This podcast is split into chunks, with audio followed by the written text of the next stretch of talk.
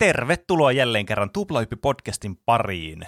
Minä olen isäntänne Pene, ja kuten aina ennenkin, täällä on kaksi muuta isäntää, jotka ovat Roope Terve. sekä Juuso. Hei kaikki, isäntää. Mä Olen tehdä- yllättynyt. Mä yritin tehdä tämmöisen isäntämäisen tervehdyksen. Ter- termospulla. No niin, kyllä. Täällä välillä käytetään erilaisia sanoja, että me ei toista itseämme tiedä, että tätä on niinku, me nauhoitetaan tätä ihan oikeasti, eikä meillä ole pistetty jotakin algoritmia, vaan sanomaan meidän puolesta näitä juttuja. Nyt on kuulostaa tosi epäilyttävältä, kun sä sanoit tuon eri. Kyllä, mutta musta tuntuu, että mun oli pakko tarkentaa. Ja me ollaan myös semmoisia isäntiä niin kuin Westworldissa, hosteja. Niin, kyllä. Ja sitä hostia mä vähän niin kuin tarkoitin tällä Joo. isäntä, isännöitsijällä nyt tässä kontekstissa. Okei, okay. no niin. No, joka tapauksessa niin tämänkin viikon isännöinnit tarjoaa meidän Patreon-kuuntelijat, jotka ovat meille todella avokätisesti lahjoittaneet rahaa osoitteessa tuplahyppy.fi kautta Patreon tai patreon.com kautta tuplahyppy. Mä jotenkin sanon aina tuon kaksi kertaa, vaikka sen tarvitsisi sanoa ehkä vain kerran. Mutta joka tapauksessa suurkiitokset teille. Pääseepähän perille, jos Kiitos. haluaa perille. Kiitos teille. Näin on. Kahta eri reittiä pitkin. Kahdesta reitistä puheen ollen. Tänään on kaksi aihetta aivan niin kuin ennenkin. Oh my god. Tässä jakso numero 212. Paljon kakkosia nyt on. Olipa siinä aasinsilta. Epäilyttävän hyvä aasinsilta, ihan kuin taas joku algoritmin mm. kirjoittama käsikirjoitus. Ihan niin kuin. Ö, tänään tauon jälkeen meidän toisena aiheena on Roopen valitsema aihe. Ani, tässä pitäisi varmaan mainita myös, että me puhutaan peleistä, elokuvista, musiikista, pop- popkulttuurista, mistä lie menneisyydestä tähän ast- päivään asti. No niin. Ö, tänään Roope puhuu meille tauon jälkeen Taskmasterista. Joo, kyllä. Se on parhaita ohjelmia, mitä mä tiedän. Ja mä oon nyt löytänyt taas YouTubesta uusia jaksoja, siitä siitä on tullut uusia jaksoja, uusia kausia. Mä oon taas katsonut Ai sitä et. enemmän. Meneekö Niin ne mä- YouTubeen? Siellä on jo, ne julkaisee itse jotakin sinne, mutta mä en tiedä, onko ne kaikkialla katsottavissa. Mutta mä oon löytänyt sieltä jotakin semmosia, mä en tiedä, onko ne niiden julkaisemia vai jonkun vaan julkaisemia, koska niitä jaksoja on tosi vaikea päästä näkemään mitenkään laillisesti, jos ei asu Briteissä. Okei, okay. Hmm. no niin. Aika pystynyt siihen. Niin tota, mm. mä oon nyt katsonut Taskmasteria ja taas on tullut semmoinen olo, että se on aivan mahtava ohjelma ja mä ajattelin, että se ansaitsee oman aiheen, kun sillä on jo Paprika Mix suosituskin. Hmm. Nonni. Mutta sitä ennen mennään Juuson aiheeseen, ja Juuso puhuu tällä, että miksi me puhutaan näistä peleistä, että miksi me tykätään näistä peleistä. Ainakin oletusarvoisesti me tykätään niistä, kun me puhutaan niistä tällä joka viikko. Niin, tai sitten tämän aiheen aikana selviää, että me ei tykätäkään niistä yhtään, niin, sitten me Sitten itse asiassa tämä oli nyt finaalijakso, ja näkemiin. Mikä niissä peleissä edes on niin ihmeellistä? Niin. Tämä teema on pyörinyt mulla nyt mielessä viimeisien viikkojen ja päivien aikana erityisesti, kun mä oon lähestynyt Elden Ringin loppua.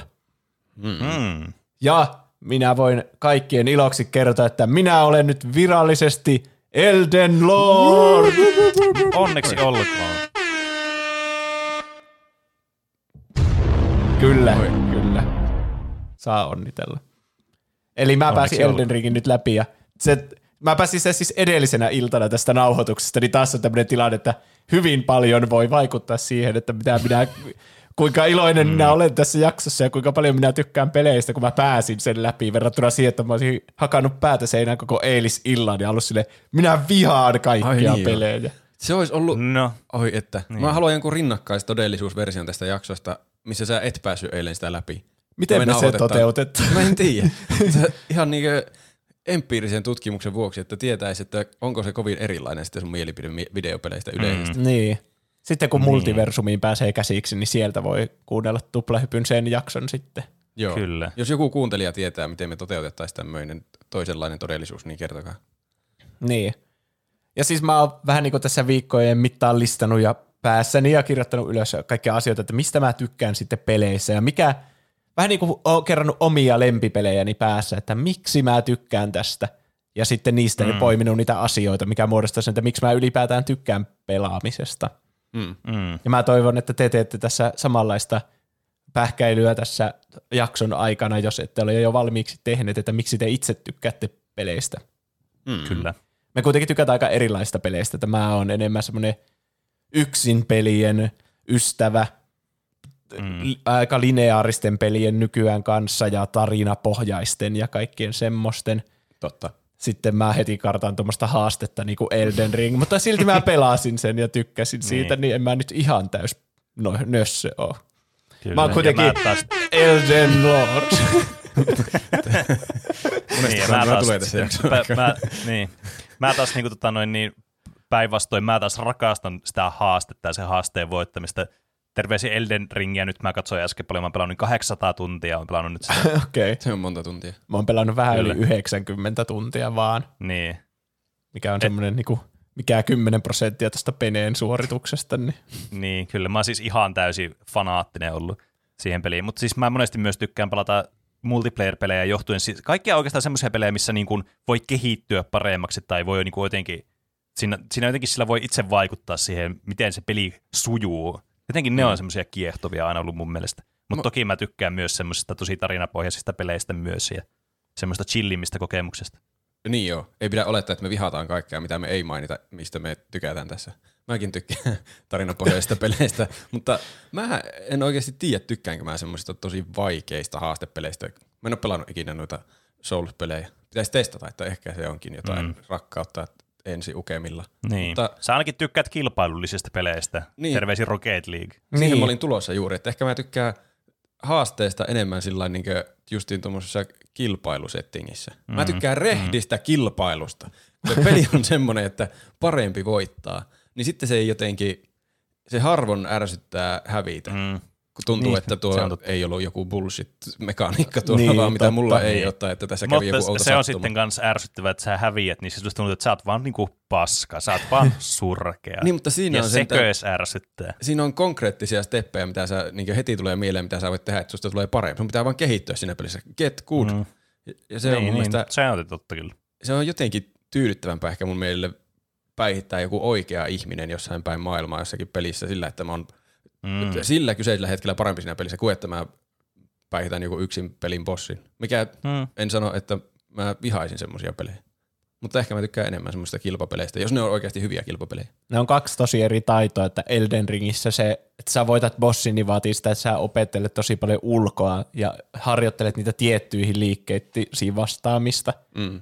Ja sitten siinä multiplayerissa se on vähän niin kuin ymmärrys siitä koko pelistä ja Mm, siitä, että mitä mm. kaikkea se vastustaja voi tehdä ja sille Kyllä. niin kuin reagoida taktikko, taktiikoihin ja reagoinnin reagoimiseen pitää reagoida mm. ja Niin. Kyllä. Silleen niinku, se on jatkuvaa, semmoista muuttuvaa peliä verrattuna siihen, niinku, että sä voit opetella jonkun asian tosi huolellisesti ulkoa. Mm. Niin, kyllä. Se nyt on varmasti kaikissa, pel- no suurimmassa osassa pelissä, missä kiehtoo vaan, että kehittyy paremmaksi siinä. On se sitten yksin Mm. peli tai sitten monin peli, kilpapeli, mikä Niin, onkaan. kyllä. Niin jos kehittyy jossakin, niin se on hauskaa. Mm. Mä tein tämmöisen top 5, miksi Oho. Juuso pitää videopeleistä listauksen. Ja sitten saatte Okei. häiritä mua missä vaiheessa tahansa. Okei. Okay. Jatka vaan. Mä, ää, en, ää. mä en suutu. Mä, mä lupasin, että saa häiritä. En koske, en koske. Ja sitten monet näistä tulee mieleen silleen, että mi, mä aloitan vaikka sieltä viisi, tarina, niin totta kai mä niin vertaan näitä niinku elokuviin ja sarjoihin, että miksi juuri peleissä, koska kyllähän nyt on niinku, sarjat ja elokuvat on vanhempi formaatti kuin pelit. Mm, mm. Ja niissä on ollut sitä tarinaa niinku alusta asti ja peleissä se on tullut vasta myöhemmin niinku tärkeäksi osaksi se niinku tarina siinä Mm. nuori siinä mielessä tämä konsepti, niin mietin semmoista, että mikä juuri peleissä tekee siitä tarinasta tärkeän ja millä tavalla peleissä voi olla parempikin tarina kuin elokuvissa ja sarjoissa.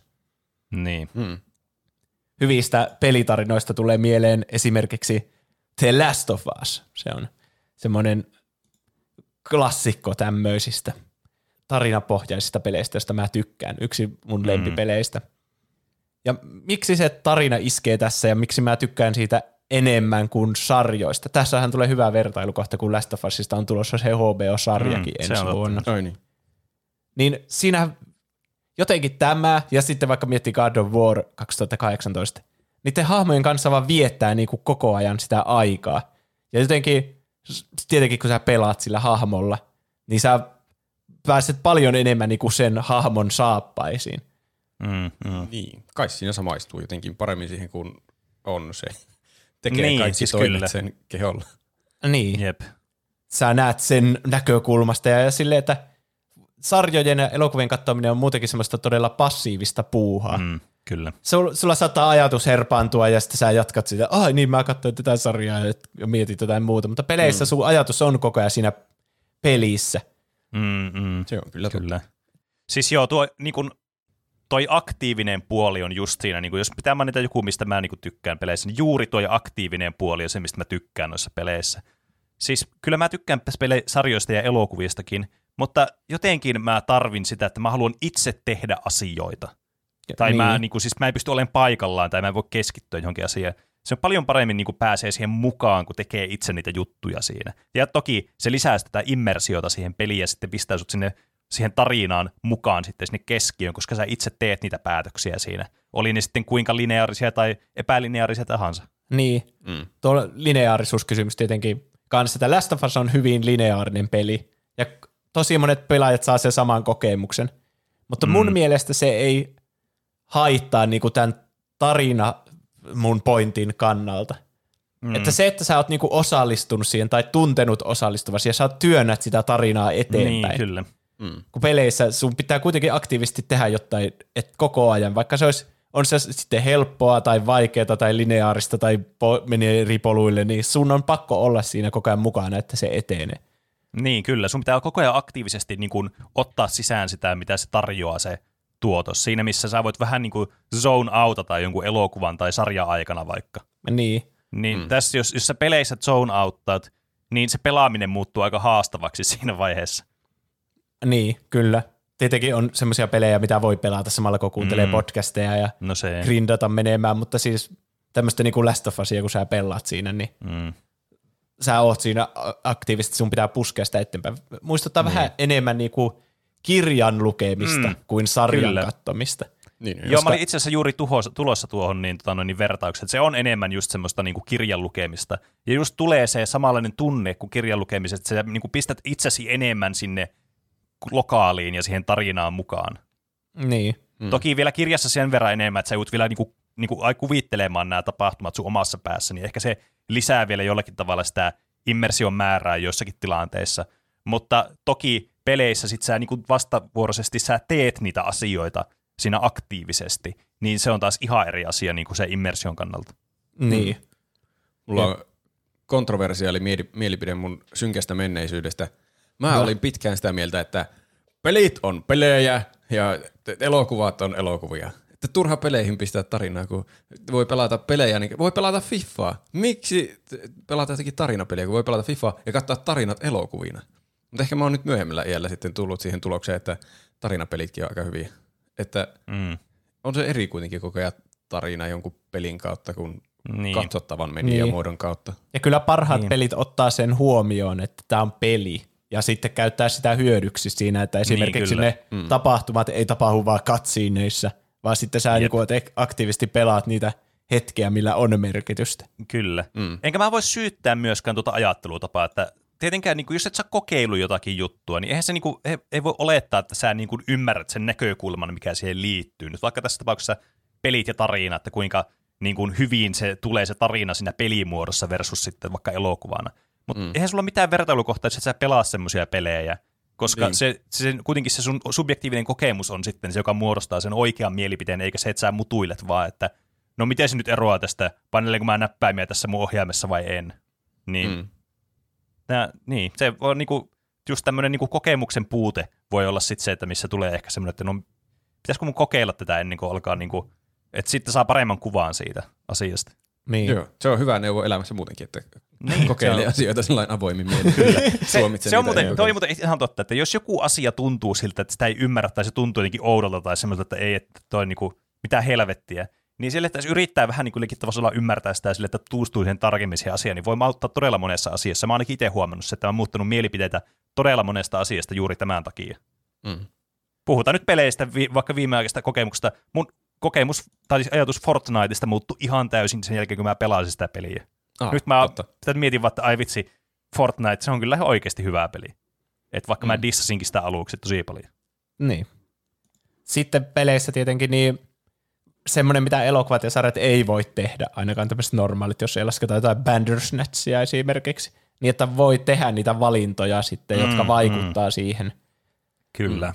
Monissa peleissä on vähän semmoisia binäärisiä ja semmoisia, että no niin, nyt tulee tämä valintahetki ja sitten sä valitte Niin. siitä sille konkreettisista vaihtoehdoista, mutta on sitten semmoisiakin pelitarinoita, jossa sä voit tehdä niinku enemmän silleen, niinku, että sä et tiedä välttämättä, että tämä on nyt joku valintahetki, vaan että sun Niin, niin, toiminta kyllä. vähän niinku vaan vaikuttaa siihen tarinaan silleen Jep. luonnollisesti.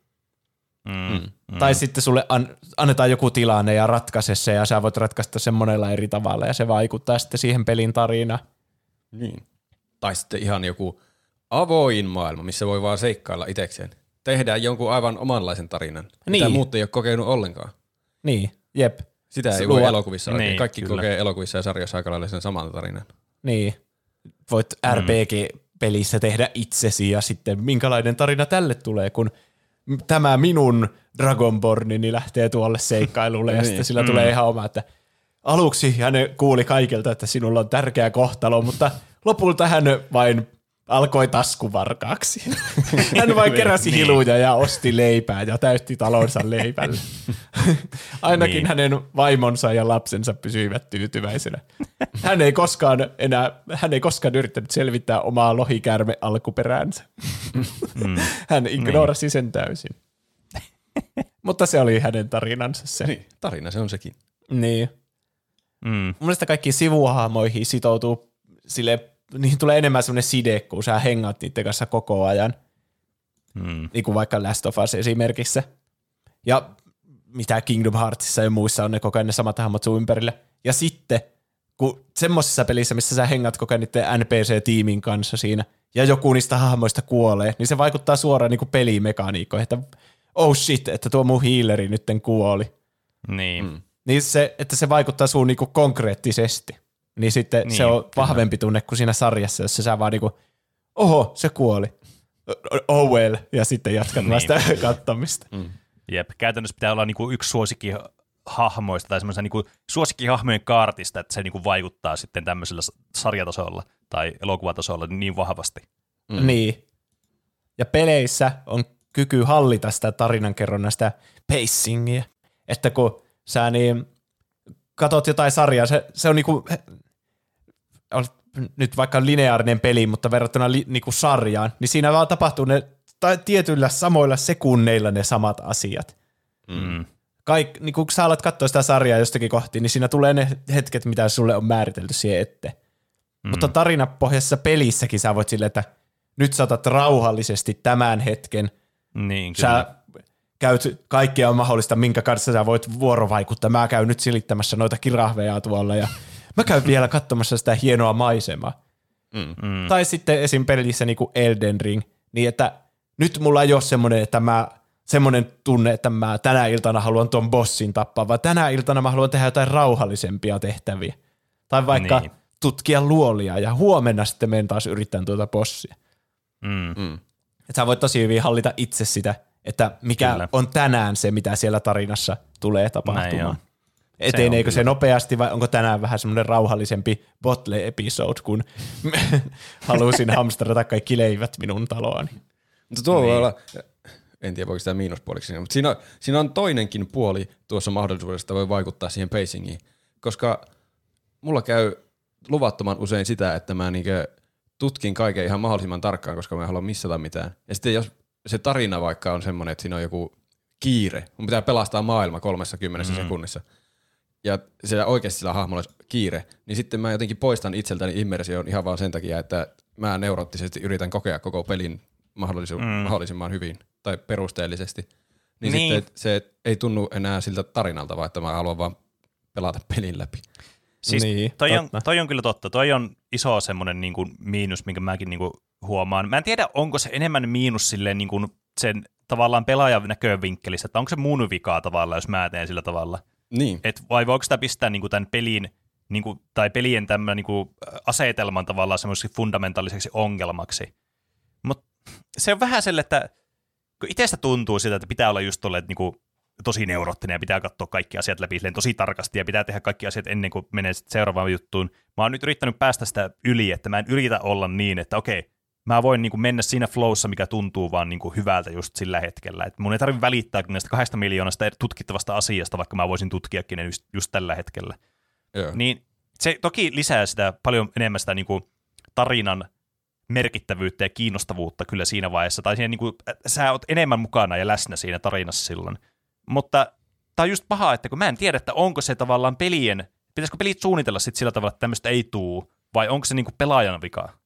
Mun mielestä Niin. se vaikka Witcher kolmossa on ihan sikana kaikkea tekemistä, jotka on myös mielekästä tekemistä, niitä kaikkia sivutehtäviä Mm, mm, ja metsästä niitä Niin. hirviöitä ja pelaa kventtiä ja kaikkea. Mm. Mun mielestä se on vähän sen pelin vika, että se tekee siihen semmoisen tarinan, että sun tytär on vaarassa ja sulla on hirveä kiire, mm. näitkö, tuolla se meni kulman taakse. Ja sitten sä niin. silleen, aha, se meni tuonne kulman taakse. No, hei anteeksi rouva, voiko auttaa sinua etsimään sun kadonneen paistinpannu? niin. Niin, Se on niin. niin, totta. Ehkä, niin. Joo. Se on niissä peleissä mun mielestä se enemmän se vika, eikä siinä pelaajassa, kun okay. suunnittelee tuommoisen hirveän kiireellisen Niin. niin. päätehtävän ja sitten tarjoaa mm. paljon tuommoista hidastempoista sivutehtävää. Mutta varmasti Niin. on olemassa erilaisia just- pelaajiakin, että toiset Niin. niin. vetää sitä päätehtävää sillä lailla tahkoa eteenpäin ilman, Niin. niin. että huolehtii niistä sivutehtävistä tai jostakin kerättävistä asioista, ja sitten jotkut Ja vars- kerää kaiken. Ja varsinkin monessa asia pelissä pystyy tekemään sillä, että mikään niin kuin, tai harva peli tekee sitä, että se niin kuin lukitsee sulta jotain sisältöä sillä perusteella, että missä vaiheessa sä oot sitä peliä. No, Witcher on nyt vähän huono esimerkki, koska se vähän niin kuin lukitsee aika ajoin niin jotakin juttuja, että sä et voi enää tehdä mm. niitä päätehtävässä vaikka tarpeeksi pitkälle. Tai jossain niin kuin näissä Souls-peleissä, mutta anyway, niin tavallaan mikään niin kuin ei pakota sua, että sä et voisi niin kuin tehdä sitä päätehtävää ja sitten sen jälkeen tehdä niitä sivujuttuja, mutta mä en jotenkin osaa tehdä sitä. Musta tuntuu jotenkin siltä, että mun pitää tehdä ne sille, että se pääjuttu on niin kuin sit se viimeinen juttu, mitä mä teen. Niin, Sen kyllä- jälkeen on vaikeampi enää palata siihen, kun on tavallaan Mm. kokenut jo sen closurein sille tarinalle. Niin, Kyllähän ne kyllä. ihan selvästi on myös suunniteltu ne sivutehtävät, että ne tehdään siinä vähän niin kuin päätarina ohjeessa Joo, ennen kuin siis siinä kyllä, etenee, kun jep. ne kaikki vihollisten levelit on pienempiä ja Mm, mm, tuota- jep. ne, niin ja sun pitää kuitenkin vähän niin kuin kehittää sun hahmoa, että sä voit edetä mm. edes siinä tarinassa. Witcherissäkin on kuitenkin semmoinen, että tämä tehtävä nyt on niin kuin suunniteltu 35-leveliselle. Ja sitten niin. jos Niin. sä oot alle 35, niin sitten sun pitää tehdä niitä sivutehtäviä, mitkä sitten Kyllä. Niin. ei mätsää ihan sen tarinan kanssa. Ja Se sitten sivutehtävistä saa monesti jotakin hyvää luuttia tai palkintoja tai jotakin. niin tuntuu, että siinä missaa jotakin mahtavan Kyllä. hauskaa. Ehkä mä saan joku uskomattoman ritsan, jos on loputtomat panokset ja sitten koko peli olisi paljon hauskempi sen kanssa ja sitten mä en vaan koe sitä. Mutta sen mä kyllä sanon, että se toisaalta on nimenomaan mun mielestä pelien viehätys, että sä voit mennä niin kuin vaikka Witcherissä. Että sä voit vaan tehdä niitä sivujuttuja ja peiloilla menemään ja olla siellä. Mun mielestä se on niin kuin se ydin, mistä mä tykkään tosi monessa Niin pelissä. on. Mm, Se, on se, että- niin, joo. World buildingin kannalta varmasti hyvä. Niin jossakin elokuvissa, sarjoissa voi olla hyvin rakennettu maailma, että oo, onpa se eläväinen, ihan kuin olisin siellä. Mutta sitten peleissä on oikeasti sillä. Voi vaan tehdä asioita siellä. Mm. Niin, siinä on aina se pieni semmoinen mieltä kalvava juttu, että hm, minusta tuli nyt tämä, tämän kylän paras leip, leipien keräjä, mutta sitten mun tytär on vaarassa ja mä en ikinä mennyt pelastamaan sitä. niin. Että Jep. rooli, tästä on ehkä puhuttu aiemminkin, että roolipelit ja sitten tuo niin, se kiinteä tarina ei niin kuin sille aivan täysin mätsää, että sä saat tehdä Niin, niin, ihan minkälaisia hahmoja haluat ja tehdä sillä ihan mitä haluat, mutta sitten on niin kuin se päätarina, mikä sun vähän niin kuin oletetaan tekevän, mutta Niin. me, tämä on, että miksi me tykätään peleistä eikä miksi me vihataan. niin. Me eksyttiin aiheesta. niin. Ja sitten tietenkin tarinankerronnassa, niin kuin tarinankerrontaan voi hyödyntää niitä pelimekaniikkoja sillä tavalla, mitä se elokuva ja sarja ei ikinä voisi tehdä. Ja tästä niin. hyvä esimerkki on mun mielestä Brothers, A Tale of Two Sons. Mm. Ah. Mitenhän, hmm, mä en halua spoilata tätä, mutta tässä on just semmoinen hetki, että sä hoksaat, että ei vitsi, että tämä peli, pelimekaniikka oli koko ajan opettanut minua tästä tarinasta jotain ja toisinpäin. Se jotenkin nitoutuu täydellisesti yhteen siinä lopussa, melkein semmoisia kylmät väreet aiheuttavaan semmoiseen hetkeen siinä. Mm. Sitä mä en ole Niin, voi mennä vähän niin kuin tämmöiselle metatasolle kanssa siinä tarinassa sitten, että se niin kuin tulee just, tavallaan tuntuu, että niin kuin itse vähän niin kuin ymmärtää jotakin asioita, ja siinä niin kuin ne pelimekaaniset puolet niin kuin tuo siihen semmoisen sisällön myös siihen tarinaan sitten, että se niin kuin nitoo ne hyvin yhteen. Niin esimerkiksi jos niin, mikä mä keksin hatusta nyt esimerkki. Jos olisi peli, jossa sä lyöt vaikka oikealla kädellä ympyrästä ja vasemmalla kädellä neljöstä. Mm. Ja sitten siinä tarinassa sun pela, pela, pelattavalta hahmolta katkaistaan vaikka oikea käsi. Niin, niin sitten se yhtäkkiä se ympyrä, e, menikö mulla nuo näppäimet nyt ihan sekaisin, mutta se näppäin, mikä, se käsi, mikä leikattu irti, niin, niin sitten se ei teekään mitään, vaan se vaan huitasee sun kehoa mm. siltä puolelta. Mm. Ja sitten se toinen toimii siellä normaalisti, niin sitten se muuttaisi sen koko peliin ja sitten. Niin. Niin. Niin. Toi oli hyvä idea. Tuo on aika hyvä niin lennosta keksit tommosen. Kiitos. Mm. Se ei ollut suoraan esimerkki siitä Brothers ja Tale of Two Sons. Sitten se tuli se spoileri. No ei se ihan oikeasti ollut. mainita tässä vaiheessa. Kummalta niistä lähtee käsi. Niin, tai ihan mikä tahansa, jos sun hahmo vaikka vanhenee ja sitten se hiastuu, niin se va- molemmat vaikuttaa toisiinsa, niin kuin tiedättekö. Mm. No niin, sijalla neljä. Uudet erilaiset kokemukset. Mm. Eli pelissä sä kuitenkin oot aktiivisena siinä osana, niin kuin puhuttiin tuossa tarinasegmentissä, mutta sitten mä tykkään peleistä, jotka ei ole aina, että uusi Assassin's Creed, samat pelimekaniikat, mutta uudessa settingissä, vaan sitten Mm. tykkään just siinä, että peli on, pelit on uusi formaatti ja siinä on todella paljon niin kuin variaatiota. Mm. Va- Varmaan mm. vielä enemmän kuin sarjoissa ja elokuvissa, jotka noudattaa aina semmoista jonkinlaista kaavaa tarinankerronnassa. Mutta sitten peleissä tulee paljon kaikkea uusia innovaatioita, muun muassa Death Stranding. Kuka on tehnyt aiemmin tämmöisen Strand-tyyppisen pelin, jossa sun mm. pitää yhdistää koko Yhdysvallat ja niiden hajonneet kaupungit ja kantamalla niitä sun selässä niitä kaikkia laatikoita kaupungista toiseen. Mm. Mm. Erittäin Sanoppa. hitaasti. Samalla kun sä pidät itseä pystyssä ja huolehdit siitä vauvasta, ja jos se alkaa itkemään, niin sun pitää keinuttaa sitä. Kuulostaa Niin, kyllä. Hirveän stressaavalta peliltä, aina kun sä kerrot siitä. Se kuulostaa just niin, sun- mä en, mä en ikinä pelaisi tuota peliä. Sitten se vauva itku kuuluu siitä sun ohjaimesta. No niin, sekin vielä. Mutta voitko tuommoista kokemusta saada vaan katsomalla passiivisesti jotain sarjaa? En varmasti ihan samanlaista kokemusta. Niin, sitä ohjainta pitää keinuttaa ihan oikeasti, että se vauva hiljenee. Ja sitten, mitä mennään vähän laatikon ulkopuolelle, Pokemon Go hyödyntää AR, Mm. Hyödyntää GPS, sai kaikki ihmiset menemään ulos, sun pitää kävellä tonne paikkaan, missä sä et ennen käynyt sun kotikaupungissa. Mm. Mm. Tarjoaa semmoisia kokemuksia, mitä ei voi vaan saada. Tuo niinku, just tuo teknologian hyödyntäminen niinku luomalla Niin. niin. sitä kokemuksia. Niin, kyllä. Ja tämä on just siinä, että kun sä oot se aktiivinen osapuoli siinä versus se passiivinen, niin se mahdollistaa paljon enemmän tuommoisia niin kuin mielenkiintoisia konsepteja. Just sitä, että se myös aktivoi sua kuluttajana paljon enemmän. Sä oot paljon enemmän niin kuin läsnä siinä asiassa, koska sä joudut itse tekemään niitä juttuja, varsinkin jos ne on tuommoisia innovatiivisia juttuja. Se, että sä katsot ruudulta, kun joku, joku tota noin, niin jossakin dystopissa maailmassa, missä kuljettaa jotain laatikoita ja mennään kaatua ja sitten yhdistää jotain Yhdysvaltoja siellä ja sillä heiluttaa jotakin vauvaa, kun se itkee, niin ei se tunnu yhtään samalta, ellei sä itse tee sitä, itse Niin. kuule sitä siinä ohjaimessa ja sä teet sitten tavallaan sen toimen siinä. Niin, siis eihän, kun elokuvissa ja sarjoissa ei vaan tapahdu sitä innovaatiota niin paljon. Tietenkin jossakin vaiheessa tuli värit, oho, no niin. Ja sitten joskus on 3D. 3D-lasit päässä siinä. Mutta se on ihan perseestä. Mä en tykkää yhtään niistä. Silti sä istut ja katsot ruutua ja oot hiljaa. Etkä ikinä yritä saada vauvaa hyssyteltyä niin kuin takaisin nukkumaan, Jos jotakin, jos se alkaa itkemään. jos jotakin saatte irti tästä aiheesta, niin on, että vauvan hyssyttely tekee peleistä parempia. Niin. Ja sitten ei pelkästään niinku teknologia-innovaatiot, vaan myös siellä mitä kaikkea sinne pelimaailmaan voi saada tehtyä, mitkä saa sut kokemaan ihan uusia tuntemuksia, niin kuin vaikka Outer Wildsissa, Mm. Jossa sä tutkit avaruutta ja et sä voi saa sitä katsomalla Interstellaria sitä samaa tunnetta, että nyt ollaan niinku avaruusmatkalla. Mm, Mutta sitten kun niin, sä niin. itse oot siellä lentämässä yksin avaruusaluksella ja lennät jonnekin mustaan aukkoon, ja silleen, oh shit, mä en voi hallita enää mun alusta. Kyllä. On se paljon jännittävämpää, jos itse lentää mustaan aukkoon. Niin on. Kosminen Ja sit kauhu. kans On se ikävä tietenkin, jos joku hahmo elokuvissa lähtee mm. leijailemaan avaruuteen, mutta ei se niin ikävää kuin, että itse katsot siinä, että maapallo lähtee vaan kauemmas ja kauemmas. Niin. Mitäs nyt? Tiedätte varmasti sen tunteen, kun te katsotte jotakin tyyppiä tekemässä jotakin, sä, että no miksi et sä tehnyt vaan tolleen, eihän tässä ollut mitään järkeä. Mutta sitten kun sä oot itse siinä tilanteessa, että voit, niin kuin, sä joudut, ajaudut vaikka tilanteeseen, että sä ajaudut sinne mustaan aukkoon ja sä et voi tehdä mitään, niin. Niin. niin se on huomattavasti eri asia siinä vaiheessa. Niin. Öö, Et sä siinä ajassa silleen, no miksi, miksi et sä tee jotakin tässä itse Miten, alas miten tuo tuosta vaan niin tippu tonne? Se olisi voinut vaan olla astumatta tuosta yli. Niin, kyllä. Niin, just sama Ja- ja. vaikka kun kauhu elokuvissa sä katsot, Niin. että mitä nuo suhmuroi nuo hahmot. Sitten kun sä itse säikähät ihan helvetisti ja sun hiiri tärähtää hirveänä ja sitten sä oot Niin. niin. ihan silleen, "Mis- mistä, mistä mun ase edes ampuu tai jotain. Oot ihan niinku Niin, hukassa, kun kyllä. sä oot niin pelos, peloissa. Totta.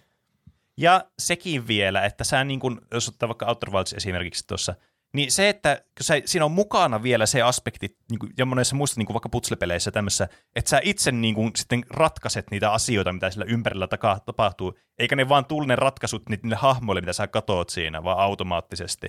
Niin. Et siinä Jep. sä vielä aktivoit itseäsi niin kuin todella niin kuin semmoisella eri tavalla sitten tolle niin kuin mentaalisesti, ja sitten kun sä keksit jonkun jutun, niin se on ihan, ihan niin kuin eri leveleillä sit se tuntemus siinä vaiheessa. Tuo putslemainen mietiskely oli yksi osa-alue, mitä mä mietin etukäteen, että siitä mä tykkään peleissä. Mutta mä en tiedä miksi. Mä en osaa analysoida sitä sen tarkemmin. Mä tykkään putsleista ja sitten siinä tulee fiksu olo, kun saa jonkun semmoisen ratkaistua. Niin kuin Mä- ensimmäinen mä veik- ihminen, joka ratkaisee sen, vaikka se on suunniteltu sillä, että se ratkaistaan. Tähän Niin. liittyen on tulossa yksi kohta täällä mun Oh. listalla. Mm, okei, no ehkä mäkin kommentoin sitten tuohon liittyen, tuon, miten, miksi tota noin, niin mä veikkaan, että sä tykkäät niistä peleistä. Okei. Okay. Mutta vielä noista uusista kokemuksista, niin just tämä pelit hyödyntää aina sitä uusinta teknologiaa, että on se sitten no, uusi tietokone, jossa on yhtäkkiä ray tracingia ja mm, 4K ja 60 fps, niin se on tietenkin yksi, mutta sitten tulee näitä niinku, vaikka VR, ihan niinku uskomaton oli testata sitä ekoja kertoja ja vieläkin se Niin. hämmästyttää, Mm. kun pelasi vaikka Half-Life Alyxia siellä ja se oli niinku ensimmäinen semmoinen tosi hyvin tehty immersoiva kaikki, reagoi sun kosketukseen ja toimii just sillä tavalla, kun sä niinku luuletkin mm. sen toimivan, niin ihan älytön kokemus. Varmasti samanlainen on ollut, kun ihmiset on koittanut jotain Super Mario 64 ekkaa kertaa silloin 90-luvun puolivälissä. Niin. Niin. Että tähän on kyllä pelit siis on ollut 2D niinku- ja nyt on 3D. Siis toi on asia, mikä mua ärsyttää. Mä en tietenkään voi sille mitään, että mä, että mä en voi vaikuttaa tähän asiaan, mutta mä olisin halunnut olla, tiettikö, kokea näitä asioita, tätä peli niin kuin, rintaman kehitystä silleen, niin kuin, tiettikö, itse. Niin kuin just vaikka, että tämmö- ensin jotain semmoisia niin kuin, tekstipohjaisia käyttöliittymiä, ja sitten tulee grafiikoita, ja sitten tulee tämmöisiä ihan kunnolla hiottuja graf- grafiikoita, 2D-juttuja, ja sitten jossakin vaiheessa siirrytään 3D. Tietysti niin itse kokea ne tilanteet ja ne muutokset siinä. Toki jossakin määrin on kokenut vaikka grafiikoiden parantumista siinä 3D-maailmassa, mutta se on ihan eri asia kuin hypätä vaan niin kuin jostakin 2Dstä 3D. Se on ihan niin kuin valtava ero. Mm. Niin. Mutta o- ollaan mekin aika hyvään aikaan niin liikkeelle. joo, kyllä. T- Jos esimerkiksi justiin tuo VR-homma on tullut meidän aikaan. No se on totta. Se on totta. tuntuu aika jotenkin mullistavalta muutokselta tai Niin. niin. uudistukselta. Kyllähän no pelimaailma paljon jotenkin sukkelampaan tahtiin kehittyy kuin elokuvat. Tuntuu, että Mm. elokuvilla katto on jo niin jossain lähellä, että mi- mihin asti ne voi kehittyä, mutta Mm. mm. en mä osaa edes kuvitella, minkälaisia kaikkia pelejä voi tulla joskus. Niin. Niinpä. Mä keksin, niin kuin, ainut mitä mä keksin niin kuin elokuviin tälleen lennosta nopeasti lisää, niin että hajuut tulisi mukaan. Mutta siinä herää kysymys, haluatko sä niitä saatana lemuja sinne mukaan? Niin todennäköisesti et halua. Tai sitten semmoinen elokuva, mi- miten sä voit jotenkin vapaasti mennä sillä maailmassa ja katsoa sitä tarinan etenemistä. Mutta mä en tiedä, Mm. mm. miten se toimisi käytännössä, että se pitäisi ohjata sut jotenkin järkevästi niihin tärkeisiin Niin. kohtiin. No se, siis semmonenhan on jo olemassa jossakin määrin, niin jollakin VR tota noin, niin, sovelluksilla. Että sä Ai. pystyt niinku katsomaan joitain elokuvia, jotka on kuvattu jollakin tietyllä tavalla. Silleen, että sä voit vähän niinku seurata niitä eri kuvakulmista, mutta sä kuitenkin seuraat sitä elokuvan juonta. Mä en tiedä ihan varsinaisesti, miten nämä toimii, mutta mun mielestä tämmöinen on jo jossakin määrin olemassa. Okei. Okay. Niin, ja sitten, että onko se sitten enää elokuva. Niin, no joo. Niin, se. Kai se voisi olla, niin kuin, jos sä mietit jonkun Departed-elokuvan ja sä oot vaan vähän niin kuin seisot siellä lavasteiden keskellä ja katot sitä, niin kai mm. se on silti niin kuin elokuva. Niin. Mutta- Aina valtaat jonkun taustahenkilön ruumiin. Oot siellä jossain kahvilla vaan silleen, Niin. katsot, kun siellä baaritiskillä ne hakkaa toistensa käsiä rikki. Jep. Mutta siis niin myös tämmöisiä niinku pienempiä asioita, no ei ne ole pienempiä, mutta niinku liiketunnistiohjaimet on tullut meidän Mm. aikana Mm. suosituksi. Kaikki Wii Nunchukit ja PlayStation Moveit ja Switchin ohjaimet ja niinku tämän tyyppisiä Kinect ja ei kaikki ei tietenkään onnistuneita, mutta ainakin aina Niin, ne kyllä. hämmästyttää niinku aluksi, että ne uudet Se teknologiat. Mm. Mm. Ja justiinsa se, se vaikka se Pokemon Go, niin Mm. mm. semmoisia, että jaa, teknologiaa voi käyttää tällä tavalla ja teknologian kehitys nyt ei ole ainakaan loppumassa. Hetki. Niin. Niin, kyllä. Mm. Sijalla kolme, mitä? Mä rupesin miettimään, mä en tiedä tuleeko sulla, mitä sulla tulee vielä sieltä, mutta jos niinku uudet kokemukset on tärkeitä, niin sitten mä mietin, että mistä mä tykkään peleissä, niin addiktiosta. semmoista samasta kokemuksesta, jos se on niin uudelleen peluarvoa. Niin nimellisesti mä mietin roguelike-pelejä, mistä mä oon, mm. mihin mä oon tykästynyt, niin Spirea ja Haadesta pelannut ihan hirveänä. Niin mm. mä mietin, että mikä niissä on, niin kuin, kun se on sitä tavallaan niin samaa jahkaamista koko ajan, mutta se on kuitenkin uusia kokemuksia. Ne on niin uusia kokemuksia. Jokainen peli on uusi kokemus, mutta samassa ympäristössä. Se on no, joku on omituinen varmaan, hybridimalli näistä. Tämä on varmaan sama, miksi sä tykkäät putslepeleistä myös. Ja mä nyt sanon tämän, koska me nyt mentiin tähän ja mä nyt ennen kuin tulee sijaan numero kolme okay. Sä varmaan pidät niissä sen takia, koska niissä se sun kehittyminen on aika selkeää. Se, että sä niinku oikeasti paranet siinä ja sä voit kehittää sun taitoja siinä. Ja mitä parempi sä oot siinä, niin ne oli sitten putsle, sun ajatustyö, kun sä hoksat, miten nämä toimii nämä putslet, tai sitten roguelike, missä hoksat, miten ne pelimekaniikat toimii, jos sä pelanneta paremmin, niin se palkitsee sitten sua suoraan sillä, että sun peli menee paremmin. Se on vähän niin kuin mm. Rocket Leagueassa, jos sä opettelet pelaa sitä paremmin, niin sulla menee myös paremmin. Niin, se on vähän jättä... samanlainen niin kuin efekti. No jotenkin hassu ajatus koko roguelike-genre, että se on niin tommonen peli, jossa pelataan sitä samaa settiä uudestaan ja uudestaan, mutta sillä vaan tulee eri mausteet aina. Mm. M- mutta silti se on jotenkin tosi koukuttavaa. Ja se tuntuu aina uudelta kokemukselta, vaikka se on niin sama peli ja sama maailma. Niin. Mä itse en hirveänä tykkää semmoista niinku toistosta, semmoista puhtaasta toistosta, että tee uudestaan ja uudestaan tämä asia pelissä. Esimerkiksi vaikka joku grindaaminen, jossa on joku mm. yksi tietty tapa, että millä sä tavalla sä saat mm. eniten XP. Ja sä niin. vaan teet sitä, niin se tuntuu vähän sille työltä. Ja sitten mä katsoin Elden Ringistä vähän kaikkia arvosteluja, niin siitä tietenkin se on aika toistuva, että sä sama, samaa bossia yrität vaikka niinku 50 kertaa ja sitten päästä läpi. Mä en itse näe sitä sillä tavalla, kun sä kuitenkin pelaat aina eri tavalla ja kokeilet uutta mm. keinoa voittaa se. Niin, kyllä. Niin, että sä kehityt siinä ja sitten pääset pitemmälle ja niin kuin se muuttuu kuitenkin sillä tavalla se peli niin kuin joka kerta, kun sä koetat sitä bossia uudestaan. Kyllä, ja se loppupäämäärä on kuitenkin sit se että sä pääset sen läpi, niin se on sitten se on niinku, sä oot saavuttanut sen ja sitten sä pääset niin. eteenpäin. Ja sä niinku, sä kehityt siinä koko ajan. Mm. Niin, niin, mutta sitten Elden Ringissä on paljon semmoista toistoa, että sulla on vaikka joku, siis tää on ihan sika ärsyttävä, mutta sulla on vaikka se tallennuspaikka tai se Sight of Grace on jossakin näin mm. portaiden alapäässä. Ja sitten se bossi, mikä on ihan helvetin vaikea ja sun pitää yrittää sitä 50 kertaa, on portaiden yläpäässä. Ja joka kerta kun sä kuolet, niin sä mm. ilmestyt sinne portaiden alapäähän ja sun pitää tä, niinku juosta ne portaat aina ylös. Ja mm. siinä menee niinku kaksi minuuttia. Oh. Että niinku, mä ärsytän sen niinku ajatuksen, että miksi te ette vaan laittanut sitä vittuun, ta- anteeksi, miksi te ette vaan laittanut sitä vittuun tallennuspaikkaa sinne ylös? Hyvä tuo anteeksi, että toistit kuitenkin. Siin, mutta siinä on jotenkin erilainen semmoinen tapa semmoinen ilmasto. Se on jotenkin erois. Anyway, siis, jos, siis vanhemmat From Softwarein pelit kärsii vielä enemmän tuosta, että jotkut, ne on ihan älyttömiä, että se joudut menemään bossiin, ja se on oikeasti menee vihollisten ohi siis pitkiä matkoja joissakin joo, peleissä. Mm, se on, no, siis mä oon joo. ihan samaa mieltä, että se on ihan perseestä. Siis Elden, se, Elden Ring on parempi siinä kuin vaikka Demon Souls. niin. Kos, koska ainakin siellä on niitä semmoisia, mikä se on, joku Stake of Marika tai joku niin, semmoinen, johon sä ilmestyt vähän niin kuin just ennen sitä bossia. Mutta kyllä. se tekee siitä vielä ärsyttävämpää, jos semmoista ei oo ja sä joudut sinne niin kuin kahden no, Sille, miksi et sä sitten lai, teillä on tässä arsenaalissa on tämä, niin, tämä Stake of Marika, jonka te voitte laittaa sen bossiin, että miksi sä saatana nyt laittanut sitä, miksi sä laitat mut mennä nämä portaat? Onko tämä joku mm. vertaus sille tyypille, joka työtää sitä kiveä koko ajan niitä siellä mäkeä ylös? Meidän pitää traileri tehdä tästä jaksosta, että miksi me tykätään videopeleistä, niin tuosta äskeiseen räntin jostain kohtaa vaan leikataan. Miksi niin, tätä voi Tuo on kyllä, tuo on se, mikä mulla Souls-peleissä varmaan ajatuksena tökkii eniten, että siellä on se vaikea kohta, mitä niin yrittää päästä läpi ja yrittää tulla paremmaksi siinä kohdassa. Mutta sitten jos ennen, että pääsee koittaa sitä kohtaa uudestaan, niin pitää vetää hirveänä muita kohtia, minkä on jo päässyt kertaalle läpi ja se on niin triviaalia siihen verrattuna, mitä siellä tulee vielä mm. eteen.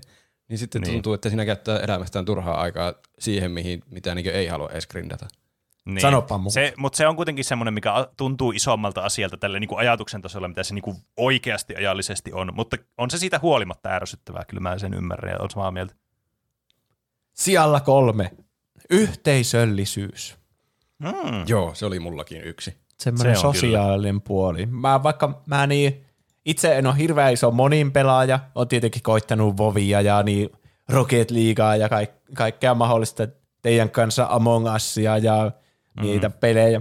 Mutta se sama yhteisöllisyyden tunne tulee myös niinku muista yksin peleistäkin. Mm.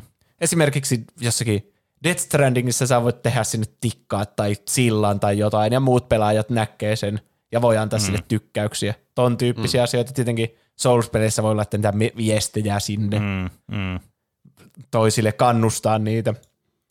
Ja sitten ylipäätään semmoinen, mikä ei tapahdu siellä pelissä, vaan vaikka netissä. Mä Elden Ringin liittyen googlasin paljon, että, että mä oon jumissa tässä bossissa, että mitä mä teen. Ja ihmiset jakaa paljon semmoisia, että Niin, hei, kyllä. koita tämmöistä ja tämmöistä bildiä. Ja ne, ei ne hyödy siitä mitään itse. Se on vaan semmoista niinku, mm. että hei, sä pystyt tähän, että, että koita tätä, hanki tämmöinen itemi ja kato täältä vinkkejä, että miten sä voit hankkia mm. sen itemin ja Joo, silloin kun sen ase kiiltää kul- kultaisena, silloin sun pitää rollata ja sen tyyppisiä. Mm. Mm. Kyllä. Y- yhteisöllisyys oli iso asia mullekin. Ehkä isoimpia Niin. asioita, miksi tykkää pelaamisesta. Et Voidaan Niin, elokuvia kyllä. ja sarjoja katsoa porukalla, mutta pelit on jotenkin vielä tuntuu enemmän porukka pelaamiselta, varsinkin porukkapelit. Jos miettii mm. vaikka meidän Valheim-meininkejä, niin sehän niin, kyllä. on siis 13 000 kertaa tylsempää, vaikka on se hauska peli varmasti yksinkin. Mutta porukalla olla viikinkejä semmoisessa maailmassa, mm. rakentaa sinne omaa koti kaikille ja lähteä retkelle yhdessä. Niin, siis se on kyllä semmoinen, mihin niin kuin, siis elokuvat ja sarjat ei niin kuin millään pysty. Siinä, että missä voi, niin kuin teettekö, voi heittää semmoisia niin kuin, tämmöisiä hyperbolia, että no ei tämmöistä tunnetta voi tulla tässä elokuvassa, mutta tämä on niin kuin siis kirjaimellisesti asia, mitä ei voi tehdä niin kuin elokuvissa tai mm. sarjoissa. Just se, että se, te, niin kuin, te yhdessä koette sen asian sille, että te teette ne asiat siellä niin kuin yhdessä ja yhteistuumin. Niin kuin tässä Valhaimissa vaikka te niin kuin ootte ne viikingit siellä, että teette ne omat majat sinne ja meette niille retkille. Se on aivan vertaansa vailla se tunne kyllä. Ja mm. se on kans, niin kuin, se ei tarvi olla niin kuin, just noin niin kuin aktiivista se niin kuin, ö, tavallaan yhteisöllisyys siinä. Niin kuin Juuso sanoi tuossa aikaisemmin, Death Strandingissa ja Soulsseissa, niissä on semmoinen niin kuin, tavallaan sä on niinku pseudomultiplayeri olemassa, että sä, niinku, sä et, vaikka ne tosi yksinäisiä ne pelit ja hetket, niin siellä tuntee, että sä et ole kuitenkaan yksin siinä pelissä. Se on tosi niin. miellyttävää. Mm. Ja sitten just, että netissä voi keskustella näistä peleistä ja muista. Toki nyt voi tehdä niinku sarjoista ja elokuvistakin voi toki tehdä sillä tavalla, että se ei nyt ole niinku täysin poissuljettua niistä. Mutta siinä jotenkin se yhdistyy se, että kun kaikki tekee niitä eri tavoilla, sitten jos jotkut ihmiset jakaa sen asian, miten ne tekee sen jutun, niin se on mm. paljon enemmän niin kuin yhdistävämpi tekijä kuin se, että te katsotte asian, joka on kaikille samaa, samalla tavalla. Niin, mm. ja sitten vähän niin kuin analysoidaan vaan sitä. Niin. Mutta tässä on niin kuin se yhteen, semmoinen auttaminen ja semmoinen vinkkien jako on se puoli. Ja sitten tämä semmoinen, niin kuin, että kertoo vaikka, sä luet tarinoita netistä, että joku veti Elden Ringin pelkällä jollakin rikkinäisellä Joy-Conilla tai tanssimatolla mm. tai Xbox Niin. Kinectillä. Ja niin kuin sä voit samaistua sitä, ei saatana, että mä en tällä DualSenselläkään pääse tuota läpi, että se niinku on ihan semmoinen erilainen, että niinku mitä kaikkea crazyä shittiä ihmiset tekee ja modaa niitä pelejä ja kaikkea. Niin. Mm. aika hyvä esimerkki ö, tästä lähimenneisyydestä niin on just this latest Spire tuosta, että kun meillä on Discordiin tehty oikein semmoinen kanava, mihin voidaan jakaa, mitä, jos tapahtuu peleissä jotakin hassua, tai siis mm. Spireissä justiin, joku tulee joku huvittava puilli tai kohta, niin se jotenkin, te, vaikka Spire on muutenkin hauska peli, yksinään vaikka pelailla ja huvittua itse niistä tilanteista, mutta sitten jos se voi jakaa jollekin toiselle ja sitten muutkin huvittuu siitä samasta tilanteesta, kyllä se jotenkin mm. te- tehostaa sitä kokemusta. Kyllä, kyllä. niin, ja kaikilla on omat tavat justiinsa pelata, niin sen takia se on kiinnostavakin, että mitä, ja justiinsa jos on vaikka pelejä, jossa on ne tarinat ja vaihtelee ne ja sitten sä voit kuulla, että Aa, sulla tapahtuu ihan eri tavalla tuo kohtaus kuin mulla. Mm. Mm. Sijalla kaksi, saavutuksen tunne. Mm. Mm. Tämä on kyllä semmoinen, mistä mä nautin todella paljon. Kyllä, ja sehän on todella suuri vaikka näissä Souls-peleissä, Kyllä. koska siis nämä on niitä kaikista vaikeimpia. Näissä ei ole easy modea. Kaikki Ei. pelaa sitä samaa peliä, saatana. Tämä ja portaat pitää kiivetä joka kerta sitten, kun yrität tätä bossia. Tämä peli on tehty mm. isännille. Niin, tämä on semmoinen isäntien peli. Niin. Ja sitten mitä, niin, sä tunnet, että sä oot nyt saavuttanut jotain. Sitä sä et saa, vaikka sä katsoisit kuinka tylsän elokuvan jonkun mikä Barry Lyndonin Stanley Kubrickin mustavalkoisen elokuva joltakin 60-luvulta. Ja mm. pysyt hereillä koko ajan semmoisella kellopeli systeemillä, että sun silmiä kostutetaan ja pidetään auki. Niin. Mutta ei se ole semmoinen niinku sama tunne, että sä pääsit jonkun pelin läpi.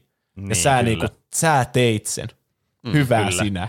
Kyllä. Tämä on varmastikin semmoinen niin kuin todella monille semmoinen todella mieleinen asia just peleissä. Ja tämä todella moneen erilaiseen pelityyliin kanssa niin kuin soveltuu. Esimerkiksi nyt vaikka no Soul Split, sä paranet siinä, kun sä pelaat jotain bossia vastaan, sä pääset läpi, yes, dopamiinia tulee mun kehoon aivan mielettömiä määriä.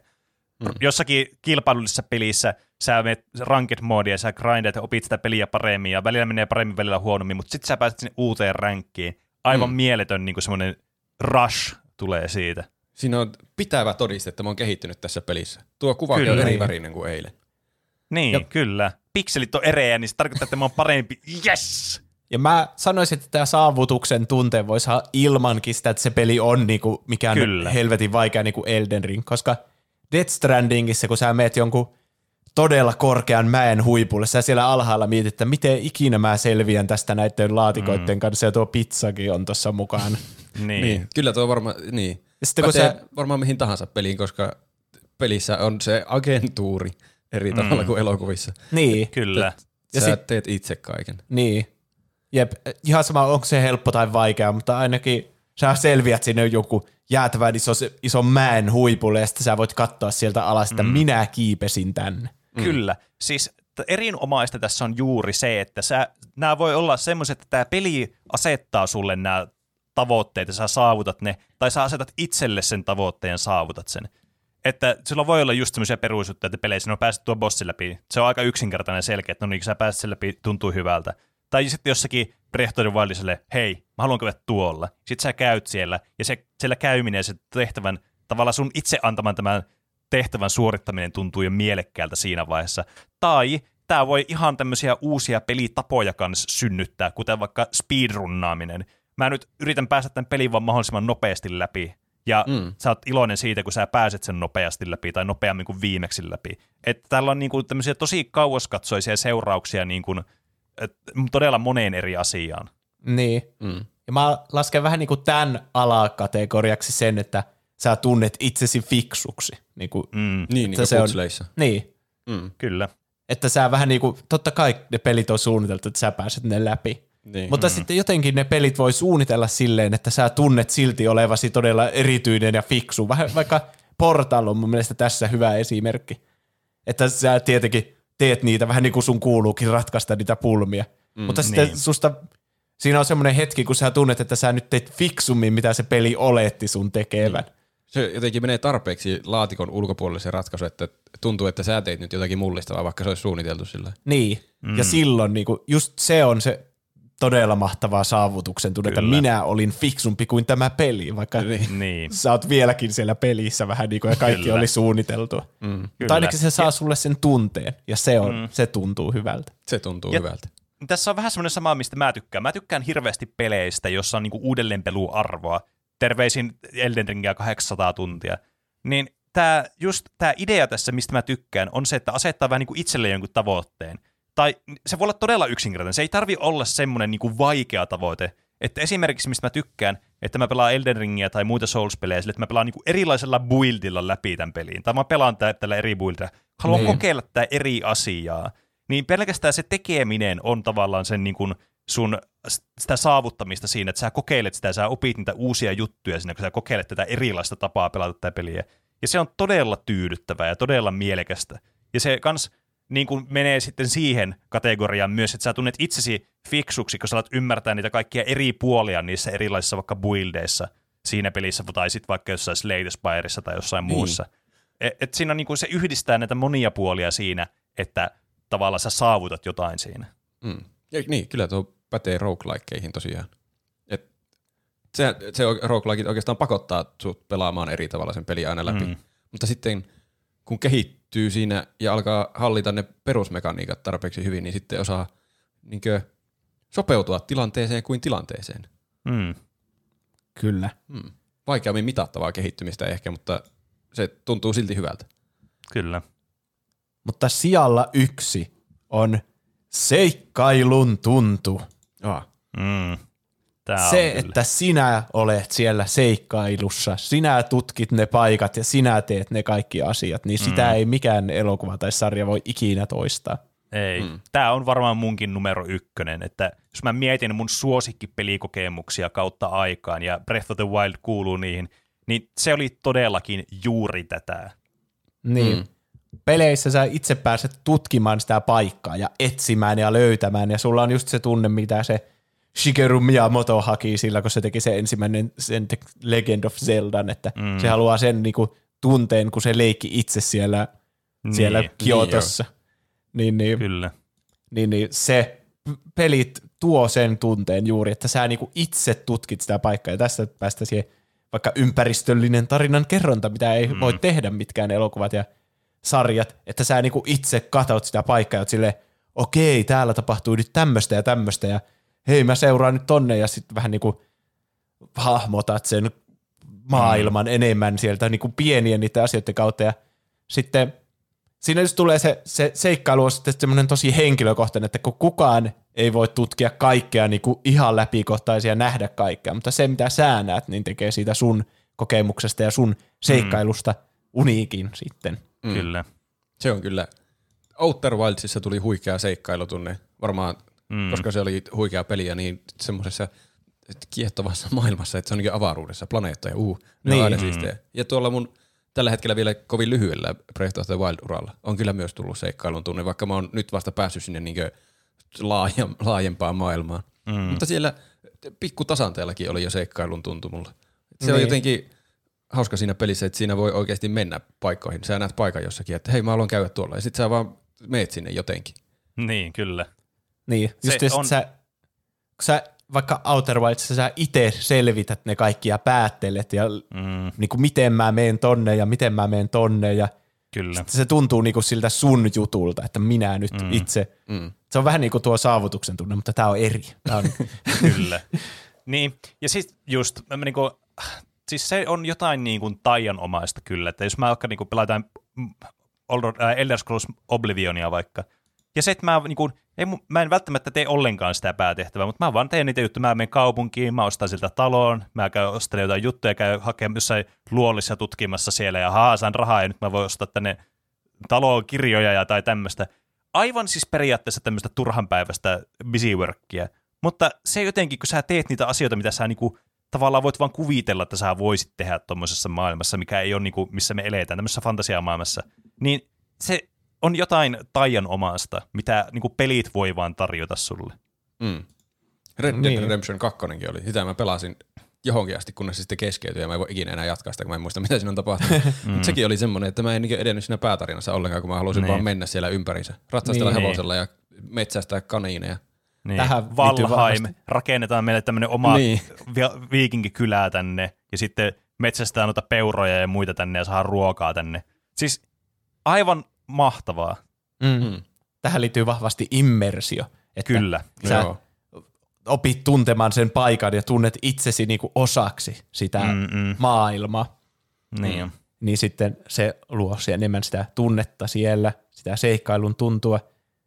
Ja sitten tähän liittyy myös se niinku edistyksen ja kasvamisen tunne. Semmoinen, että kun sä etenet siinä ja niinku katsot taaksepäin sitten lopuksi sitä sun seikkailua, että mm. missä kaikkialla minä kävinkään ja mitä kaikkea minä koinkaan tämän edi, niinku saamiseksi. Ja sitten sä meet sinne vipaan bossi ja sulla on sieltä saatu harniska ja sieltä saatu miekka ja sieltä saatu kilpi ja sä itse kävit mm. ne sieltä hakemassa ja se kaikki eskaloituu siihen johonkin viimeiseen Kyllä. taisteluun. Sulla on ne kaikki NPCt sun rinnalla, kenen sivutehtävät sä suoritit ja Mm. Mm. ai että. Semmoinen, mitä Kingdom Hearts pitää sanoa tähän, tietenkin tähän ykköskohtaan, että mm. siinä, mä niinku, siinä on niin paljon niitä eri maailmoja ja aluksi ne saattaa olla vähän semmoisia värikkäämpiä ja sä kohtaat semmoisia nallepuheja sieltä ja kaikkea mm. Mm. Liisa ihmemassa, mutta sitten se muuttuu pikkuhiljaa semmoiseksi synkemmäksi, tulee jotain Nightmare Before Christmas ja sitten tulee Leijona kuningasta ja sitten lopuksi tulee niitä kreisejä aikuisten Kingdom Hearts-maailmoja, niitä kaikkea The World That Never Was ja End of the Niin. World ja sitten niin kun no niin, nyt meillä ei ole enää lapsia, niin nyt on semmoinen kypsymisen aika ja sitten sä taistelet Niin. sitä jättiläis mustekala hirviöbossia, joka on puoleksi painoton mies, jolla on pitkät vaaleat hiukset ja se on myös Kyllä. jumala ja sillä on siivet. Aivan. Siis, mutta tähän niin kuin, siis, tämä on se asia, mikä niin kuin, kun mä mietin pelejä, niin mikä saa mut aina hymyilemään, niin se pelkkä ajatus siitä, että sä voit kokea tämmöisiä asioita ja olla niin kuin tuommoisessa maailmassa, missä niin kuin, mikään ei ole semmoista normaalia kahdeksasta neljään niin päivätyötä vaan joka päivä. Semmoista harmaata, vaan se on just sitä, että sä pääset kokemaan tämmöisiä asioita, mitä sä vaan sun mielikuvituksessa voinut koke, niin kuin kokea. Niin. Mm. Se, se pistää aina hymyyn kyllä niin kuin Ja- suuhun. Ja se justiinsa, kun sä pääset sitten sen viimeisen bossin läpi tämän pitkän seikkailun jälkeen, mm. ja sitten reflektoit sitä kaikkea, mitä sä oot kokenut ja nähnyt sen eteen, ja kuinka paljon sä oot miettinyt sitä voittamista. Kyllä. Näet ne lopputekstit, varsinkin jos niissä lopputeksteissä on niinku Kingdom Heartsissa on aina semmoinen kuvasarja niistä eri maailmoista ja Kyllä. niistä hahmoista, ketä sä tapasit siinä aikana, niin Kyllä. ja sitten se on joku hidas versio siitä intromusiikista. Kyllä, niin, koskettava musiikki siinä, niin kyllä ne... niin, Peleissä tulee lähes Sipulit aina hyökkää. katsottua lopputekstit kokonaan. niin Mä oon huomannut. kyllä. Vaikka ei niissä olisikaan mitään ihmeellistä. Harvemmin, mutta peleissä tulee jotenkin semmoinen, noin nyt se on läpi. Ja sitten vaan istuu siinä. Niin, Niin se on. ihan eri Siis- se tunne. Se, ei sitä saa sarjaa tai elokuvaa katsomalla sitä tunnetta, se tämä tyhjyyden tunnetta, että nyt mä tein sen ja sitten reflektoit siinä itse Se hiljaa kyllä ja siis- katsot tekstejä. Se asia, mistä mä pidän, mutta mä samalla myös vihaan tosi paljon, koska mä oon siis todella huono asioiden luovuttamisen tai asioista niin kuin, asioiden taakse jättämisen kanssa. Ja mulla tulee aina kauhea, niin kuin teettekö post-peli semmoinen niin kuin masennus, jos mä mm. veän jonkun pelin läpi, vaikka mikä on ollut tosi tärkeää mulle tosi pitkään. Mm. Niin siinä tulee semmoinen, iskee semmoinen, että ei, mä en halua, että se loppuu. Et se on semmoinen, toki eihän se tarvitse, ottaa aina pelata uudestaan, mutta se jotenkin, se tunne, se ensimmäisen kerran tunne, se ei ole koskaan sama sen ekan kerran jälkeen. Niin, Mm. tässä ympyrä nyt sulkeutuu, kun päästään siihen taas, että sitä pacingia saa itse hallita, että niin. jos sun Niin. tarina ei ole vielä ohi ja sun seikkailu ei ole vielä ohi, niin, niin. sitten Niin. sä voit vaikka perustaa Skyrimissä jonkun perheen ja sitten tuo mm. niille leipää pöytään sun taskurahoilla varasta, Kyllä. mikä taskuvarkaan kyvyllä varastamilla rahoilla. Ja Onko sulla nälkä, kun sun kaikki vertaukset on leipää? en mä tiedä, se on ainut esine, mikä mulla tulee nyt Skyrimistä jotenkin vielä. On sillä niitä juustoja, eikö jotkut kerran niitäkin, niitä juustoja. Kuulostaa vahvasti ruualta. No, mutta ai, saatiin hyvään pisteeseen minusta tämä keskustelu. Joo. Mm. Pelit on kyllä. kyllä mahtavia. Oli kyllä Näin on. jotenkin voimaannuttava keskustelu. Pitää mennä On pelaamaan kyllä. pelejä. On. Siis Mitä kyllä, me tuli täällä semmoinen, ai istuskellaan? vitsit, että tä, tämän takia täällä niinku ollaan kanssa joka viikko puhumassa näistä. Tästä tulee aina semmoinen yes-olo, että pääsee puhumaan niistä asioista, mitkä on oikeasti todella lähellä omaa sydäntä. Semmoinen, mistä on intohimoinen. Kyllä. Me tykätään peleistä, se on Kyllä. Ja niin, se oli nyt konsensus.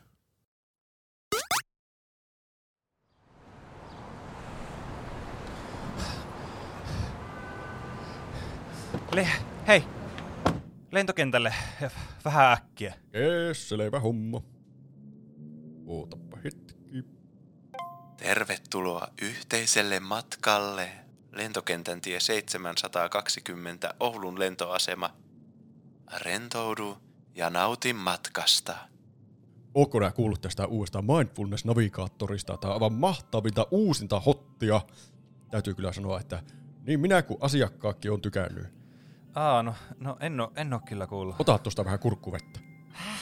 Mi- ei tuo vielä säädösten muut. Mu- Mulla on nyt kiire tässä, niin voidaanko me nyt lähteä liikenteeseen?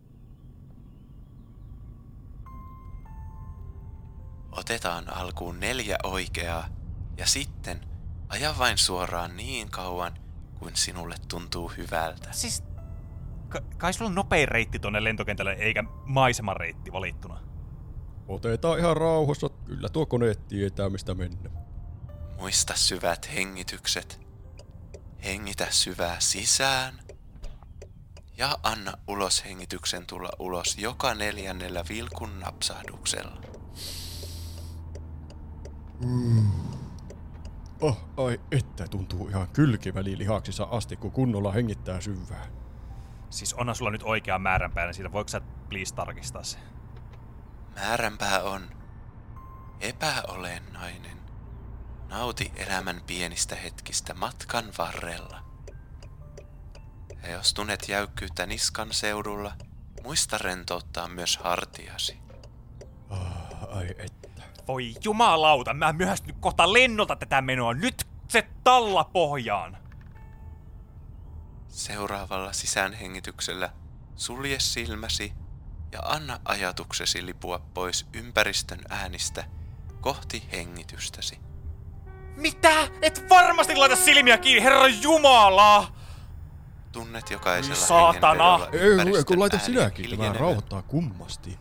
Ja oman kehosi rauhoittuvan. Suljetaan ulkopuolinen melu pois, niin saavutetaan sisäinen rauha. Voi saatana, voi saatana, voi saatana, mä en tuu selviämään tästä hengistä. Pidä nyt edes kiinni sitä vitun rotista, ei helvetti, ei tässä voi muuta kuin laittaa silmät kiinni. No niin, nyt ne on kiinni. Voitko sä avata sun silmät, saatana? Ei, kun otetaan sisäinen rauha mukaan vielä. Tunne vaan, kun nuo turhat ärsykkeet katuaa ja pystyt keskittymään kaikkeen. Ja et mihinkään. Ei, ei tässä edes logiikkaa, ei. Mä, mä kuolen, mä kuulen, mä kuulen niitä. Hyvästi maailmaa.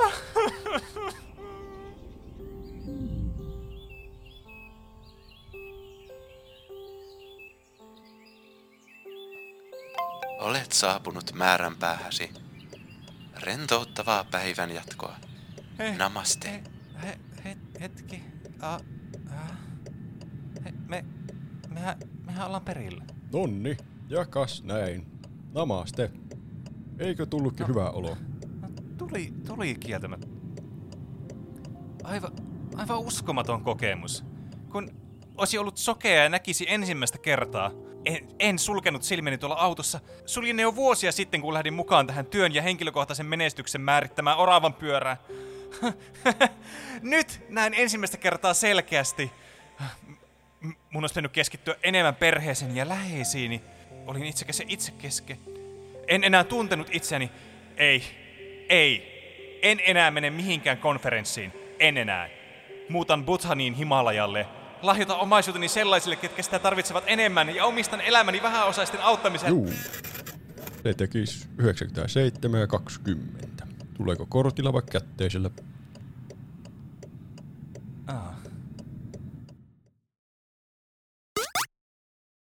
Tervetuloa takaisin. Äsken me puhuttiin videopeleistä ja miksi me tykätään niistä. Nyt me puhutaan semmoista, kai onhan ne niinku semmoisia pelejä ja vähän niinku. Niin no on siinä semmoista pelimäistä elementtiä. Mutta se on niinku Mm. TV-sarja. Nyt me haukuttiin äsken kaikki TV-sarjat, kuinka ne ei vedä millään vertoja videopeleille. Niin tässä Niin. tulee semmonen sarja, joka on kaikkia videopelejä parempi. Viet pohjan äskeiseltä No syvälliseltä keskustelulta. niin tässä ajassa me nyt tullaan siihen tulokseen, että en mä tiedä tykätäänkö me oikeastaan videopeleistä. Sarjat on paljon parempia. Ja mä just tuossa eh, niinku off script sanoin juuri, että ah, ei tarvi lopettaa tämä podcast, mutta tämä voi olla sittenkin vielä viimeinen jakso. niin. Ei vielä ö, mikään toivon menettämisen vastakohta. Ei vielä saada toivoa. Ö, mä oon siis katsonut taas Taskmasteria. Se, se, se on ollut kyllä erittäin hauskaa, nyt kun on löytänyt taas uusia jaksoja. Se on mahtavaa. Se on jotenkin aivan ylivoimaisen hyvää TVtä. Se, Oho. Mm.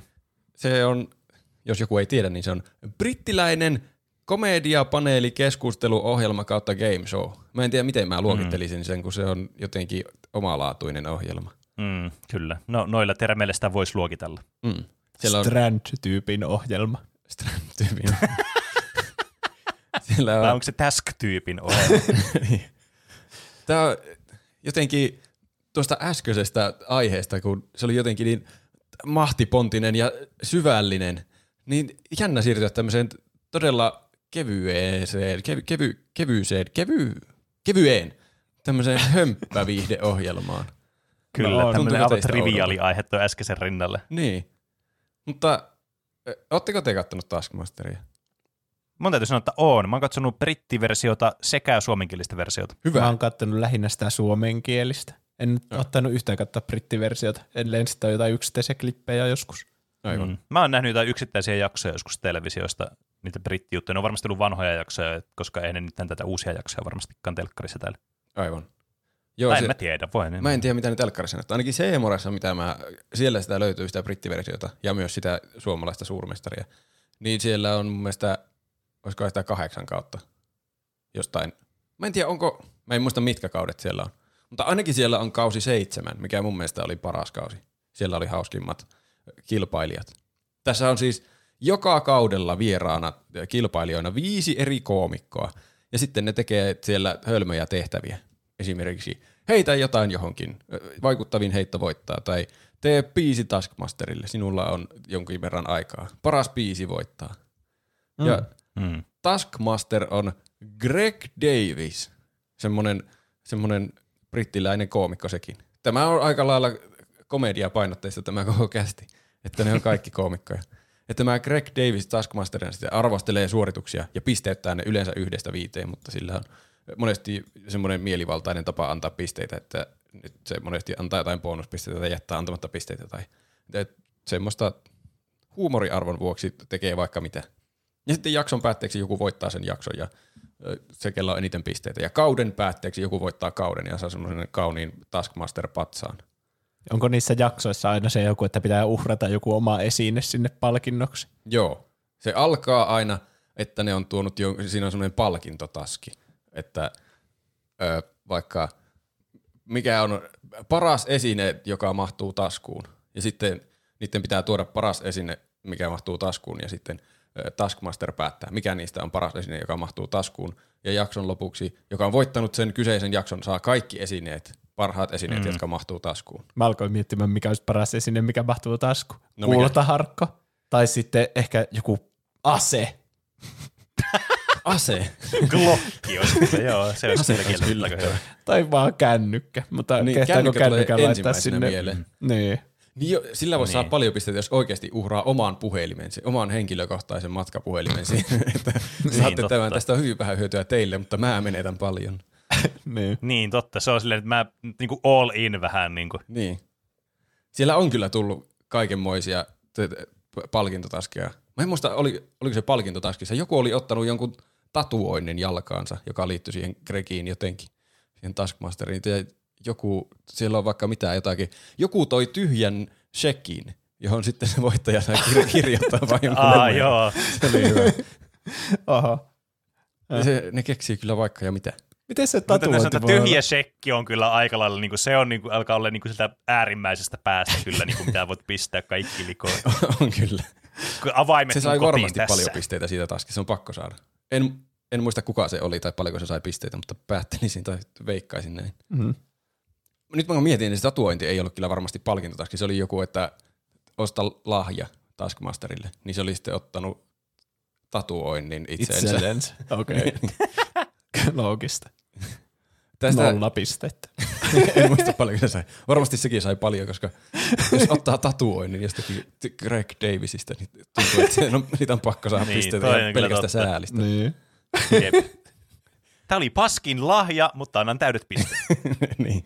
Mitä minä hyödyn tästä? Piti kantaisi joululahjaksi jollekin. jollekin se on se uudelleen, jota deittailee jollekin uudelle säädölle. Mä otin sun kuvan mun. Niin kuva on vielä parempi kuin nimi. Wow. Tatuoin sinun kuvasi mun selkään. Niin. Sun selän kuvan mun selkään. Se olisi jotenkin äh, cerebral. Selkä vasten selkä. Hmm. Si, toi, toi, on varma, toi on niin kuin, menee jo taiteen puolelle kyllä. Jo. Ennen. Kyllä.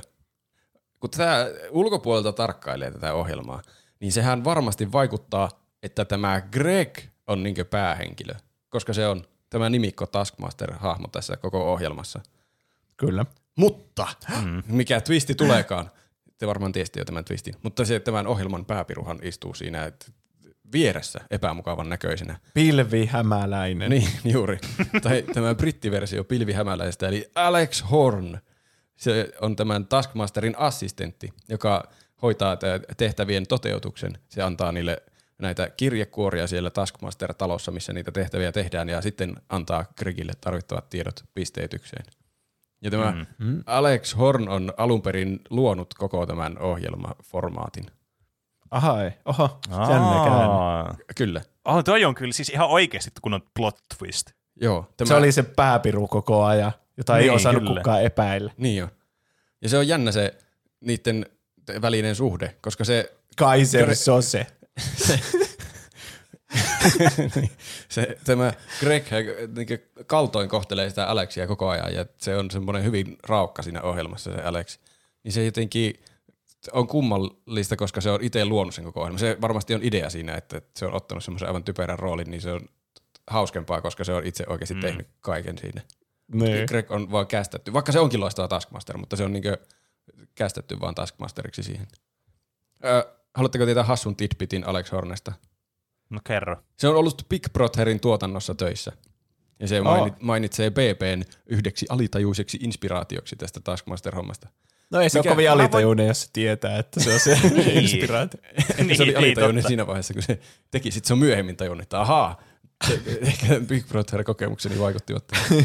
Mutta, Niin. mutta nyt kun sä mainitset tuon asian, niin kyllähän siinä on tommonen, niin kuin, kyllä niissä on, onhan Big Brotherissakin niillä on niitä tehtäviä, vaikka mitä. Mm. ne tekee siellä ja muita. Että kyllähän näissä on semmosia niin kuin saman henkisiä piirteitä, että voi niin kuin löytää tämmöisiä yhtäläisyyksiä niissä. On kyllä. Niissä tehtävissä on monesti paljon samaa. Ne on jotenkin semmoisia ihan triviaaleja asioita, että siellä tehdään jotakin typerää, että rakenna joku torni johonkin lankun Mm. päälle, Niin, ja niin mole- Big Brotherissakin. Molemmissa ohjelmissa tietää, että vaikka tehtävä olisi mikä, niin tärkeintä on viihdyttää kuitenkin. Kyllä. Niin, joo, totta. Jep. Ö, tämä ei ollut alue, alun alkaen tarkoitus edes olla TV-ohjelma. Että tämä oli Hmm. semmoinen live-show. Tämä Horne oli halunnut tehdä ihan huvikseen shown Edinburghin komediafestivaaleille, koska se vaan sattui olemaan jotenkin hyvä tilaisuus tehdä yhteisasioita muiden koomikoiden kanssa, koska siellä on paljon koomikoita sillä festivaaleilla. Niin sitten se Niin, vuoden ajan lähetteli sähköposteja, sä, sähköpostilla taskeja joillekin valituille koomikoille, josta osa ainakin, varmaan suuri osa oli sen kavereita.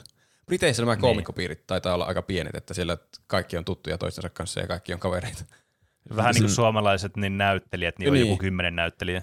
Niin, jotka on myös sillä ta- Suomen suurmestarissa. Niin. niin kyllä. Josta herää kyllä kysymystä aika erikoista, jos jotenkin Briteissä olisi niin kuin pienet koomikopiirit, kun tuntuu, että sillä on ihan hulluna ihmisiä. Niin, mutta Mutta jotenkin on pienet piirit. Tai sitten ne on suhteellisen pienet, niitä on oikeasti ihan helvetisti, mutta ne kaikki vaan tuntee toissa. Jotenkin noissa brittien paneelishowissa, tuommoisissa komedia-paneelikeskusteluhommissa, niin pyörii aina samat naamat. Niin mm. mä veikkaan, että ne ainakin tuntee toisensa aika hyvin. Mm, no joo, se voi olla. Ö, se siis vuoden ajan lähetteli niitä sähköposteja ja sitten 2010 vuonna sillä festivaalissa esitti nämä suoritukset kaksituntisessa showssa nimeltään The Taskmaster.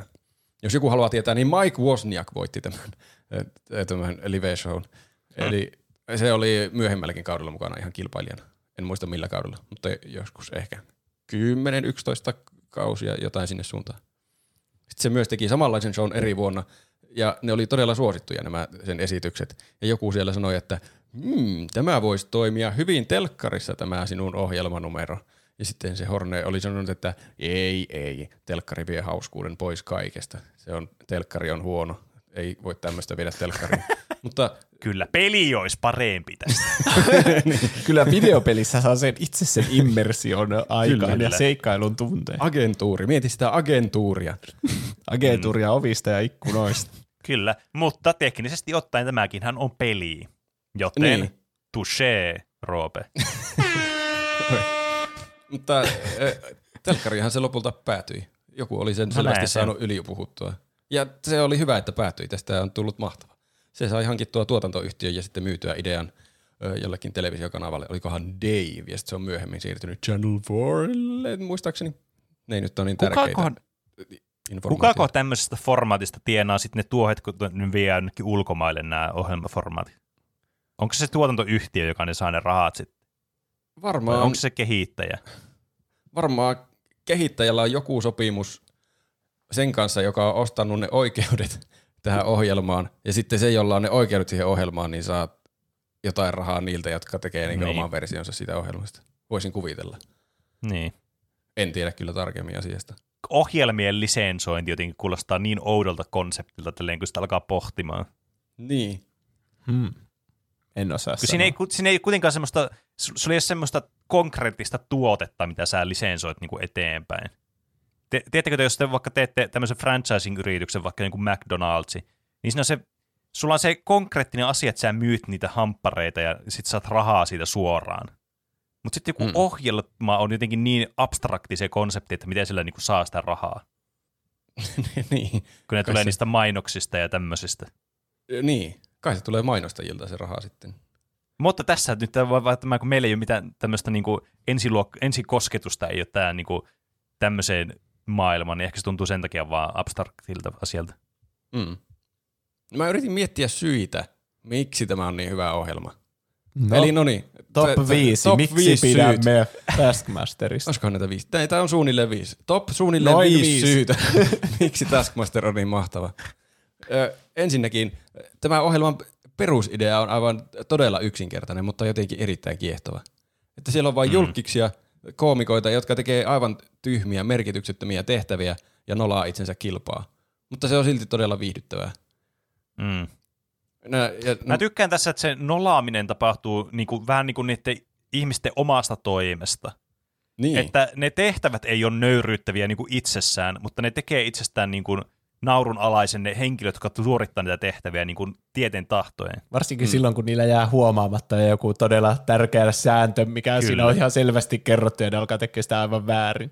Mm. Kyllä, tai sitten ne yrittää vääntää sitä, niin kuin, sitä tavallaan niin kuin, sitä sääntöä sille, että no, mutta tämähän voi tulkita tällä tavalla. Mm. Niin. Ja ne alkaa toteuttaa sitä niiden omaa visioa siinä sitten. Oli Sitten se sitten se- oikein Taskmasterin tai sen Alex Hartin mielestä tai ei. Niin. Jotkut tehtävät on kyllä kirjoitettu ainakin joku pykälä sinne sillä, että se näyttäisi pöljältä varmasti se tekeminen, tai se on jotenkin humoristista, ihan sama kuka sen tekee. Mutta kyllä todella usein se huumori tulee niistä kilpailijoista ihan itsestään, että ne vaan sattuu tekemään se jotenkin aivan omituisella tavalla. Mm.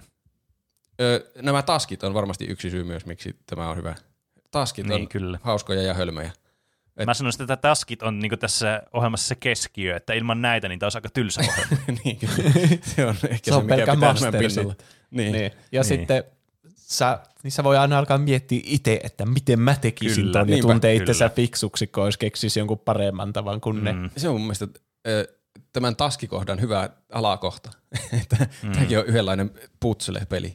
Että voi Niin. itse miettiä, vaikka siinä ei mitään semmoista samanlaista feedbackia saa kuin oikeissa peleissä, että sä pääset jonkun Kyllä. oven toiselle puolelle, mutta voit kuitenkin miettiä, miten sä tekisit tehtävän. Niin. Ja Niin. kuinka sä olisit paljon fiksumpi kuin nuo kaikki kilpailijat tuolla. Vaikka se on aivan Kyllä. eri, että sä istut vaan sun sohvalle ja sulla on loputtomasti aikaa miettiä, Niin. että miten sä tekisit, kun sä et luet jostakin lapusta ja "Ö, vieritä kananmunaa minuuttia aikaa." rikkoutumatta Oulusta Tornioon asti. Aika alkaa nyt. Ja sitten sä oot ihan sinne, voi jumalauta, kun sä itse sanot Mm. sen nyt ja sitten alkaa heti se. Mm. Niin eihän siinä keksi mitään tapaa, että miten helvetissä mä vieritän Tornioon asti. Siitä on kuitenkin aika matkaa täältä Oulusta sinne. Mm. Mm. Ja ne on myös suunniteltu ne taskit mun mielestä hyvin. Se, on maininnutkin se Horne jossain haastattelussa, että ne on suunniteltu tahallaan sillä että niissä käytetään kaikkia normaaleja asioita ja esineitä. Että voi niitä kokeilla. Pystyy, niin, kuka Niin, tahansa niin. pystyisi kotona tekemään taskeja. Mm. Mm. Että se, se pura vessapaperirulla mahdollisimman nopeasti vaikka, niin se voisi Niin. olla yksi taski. Ja se on kaikilla on vessapaperirulla kotona. Niin sitten Niin, voi kyllä. kokeilla, kuinka nopeasti saa Joskin, purettua. joskin joskus ne on semmoisia, että niillä on joku semmoinen viettämää kivi jonnekin, ja se on semmoinen ihan saatana iso semmoinen Niin, proppi joo. jostakin kiveestä, niin semmoista nyt ei vaikka kaikilla ole. Mutta sitten, jos niihin tarvii jotakin isoja resursseja, niin ne on sitten yleensä tosi hauskoja ne taskit. Niin kuin joku No oli joo, ainakin, Se. piirrä paras hevonen samalla kun ratsastat hevosella. Niin niistä se oli jotenkin hauskaa katsottavaa. Niistä tuli aivan hölmöjä kuvia niistä niiden piirustuksista myös. Niin. Tässä on paljon Mä- semmoisia taidetaskeja, että niiden pitää tehdä joku tämmöinen taidetuotos. Ne on mun mielestä hyviä. Niin.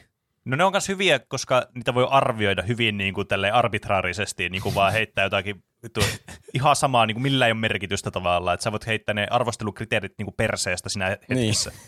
Kyllä. Mutta niin kuin mulla tulee tästä mieleen tästä ohjelmasta aina yksi ohjelma, joka varmaan on lisenssiohjelma, en ole ihan varma, mutta se pyörii joskus Suomen TVssä, joskus 10-15 vuotta sitten ehkä. Ja se oli semmoinen ohjelma, missä otettiin niinku ihan normitaviksi ja otettiin siihen ohjelman mukaan, ja niille annettiin viikko aikaa harjoitella joku ihan todella erikoinen taski. Ja sitten niitä piti mm. suorittaa siinä ohjelmassa sen viikon harjoittelun jälkeen se, ja niitä piti saada mahdollisimman joku hyvä suoritus siitä tehtyä. Mä Muistatteko muistan ohjelmaa? mutta mä en joku tiedä yhtään mikä ton nimi olisi. En mäkään. Kertokaa joku, jos muistatte. Mäkin, mullakin on joku muistikuva tommosesta. Piti joku taito harjoitella ja Niin, sitten tehdä Kyllä. se. Se oli joku. Jep. Siinä kerrottiin, sinun tehtäväsi on seistä käsillä kolme minuuttia ja viedä kananmunatornioon. Ja sitten ne tuli Niin. niinku, sitten viikon päästä ja sitten oli harjoitellut sen ja sitten katsottiin, että onnistuuko ne siinä. Joo, Niin, tuo kyllä. oli kyllä jännä ohjelma. Oli kyllä. Jep. Se mulla tulee tästä automaattisesti mieleen johtuen siis tästä täski-luonteesta, mikä näissä molemmissa ohjelmissa on sama. Aivan. Tässä on siis, mm, tämä rakentuu sillä tavalla, että ne käy nauhoittamassa ne taskinsa siellä tai kuvaamassa ne taskinsa siellä talossa tai missä nyt kuvaakaan taskeja, on niitä muuallakin. Ja sitten myöhemmin on tämä itse live-show, missä nämä porukalla sitten vieraat ja Greg ja Alex katsoo nämä taskit yleisön kanssa. Mm. Ja sitten katsotaan, miten pärjäsi ja annetaan pisteitä ja katsotaan, Kyllä. kuka voitti. Niin niistä on mainittava kyllä, että nämä videot, editoidut videot näistä taskien suorituksista on jotenkin tosi mahtavia mun mielestä. Tai ne Mm. editit Ne on tosi tekee, hyvin editoituja. niin on, ne editit tekee tosi paljon niihin.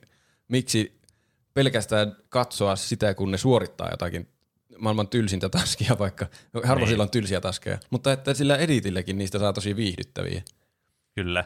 Ja se on myös hauska, koska ne muut tota noin, niin, osallistujat, niin kun, ne näkee myös ensimmäistä kertaa, niin kun muut tekee sitä. Niin jo. Ja sitten siinä välillä tulee semmoinen, että se, tavallaan niin kuin, se huokuu se aitous aina välillä siitä sen mielessä, että ne niin kuin reagoi niihin, että ai vitsi, olisi mä nyt tajuta, että tuo voi tehdä tuolla tavalla tuon täskin ta- esimerkiksi. Mm. Kyllä.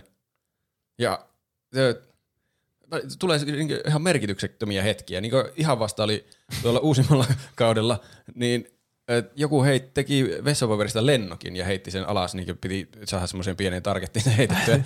niin se oli editoitu vaan sillä tosi se, todella hidastetusti ja semmoinen kaunis musiikki taustalla, niin siitä tuli jotenkin tosi hauska, vaikka siinä vaan vessapaperilennokki lenteli hiljaa alaspäin. Saa jännittää sen koko biisin ajan, että osuuko se sinne vessan pönttöön vai ei.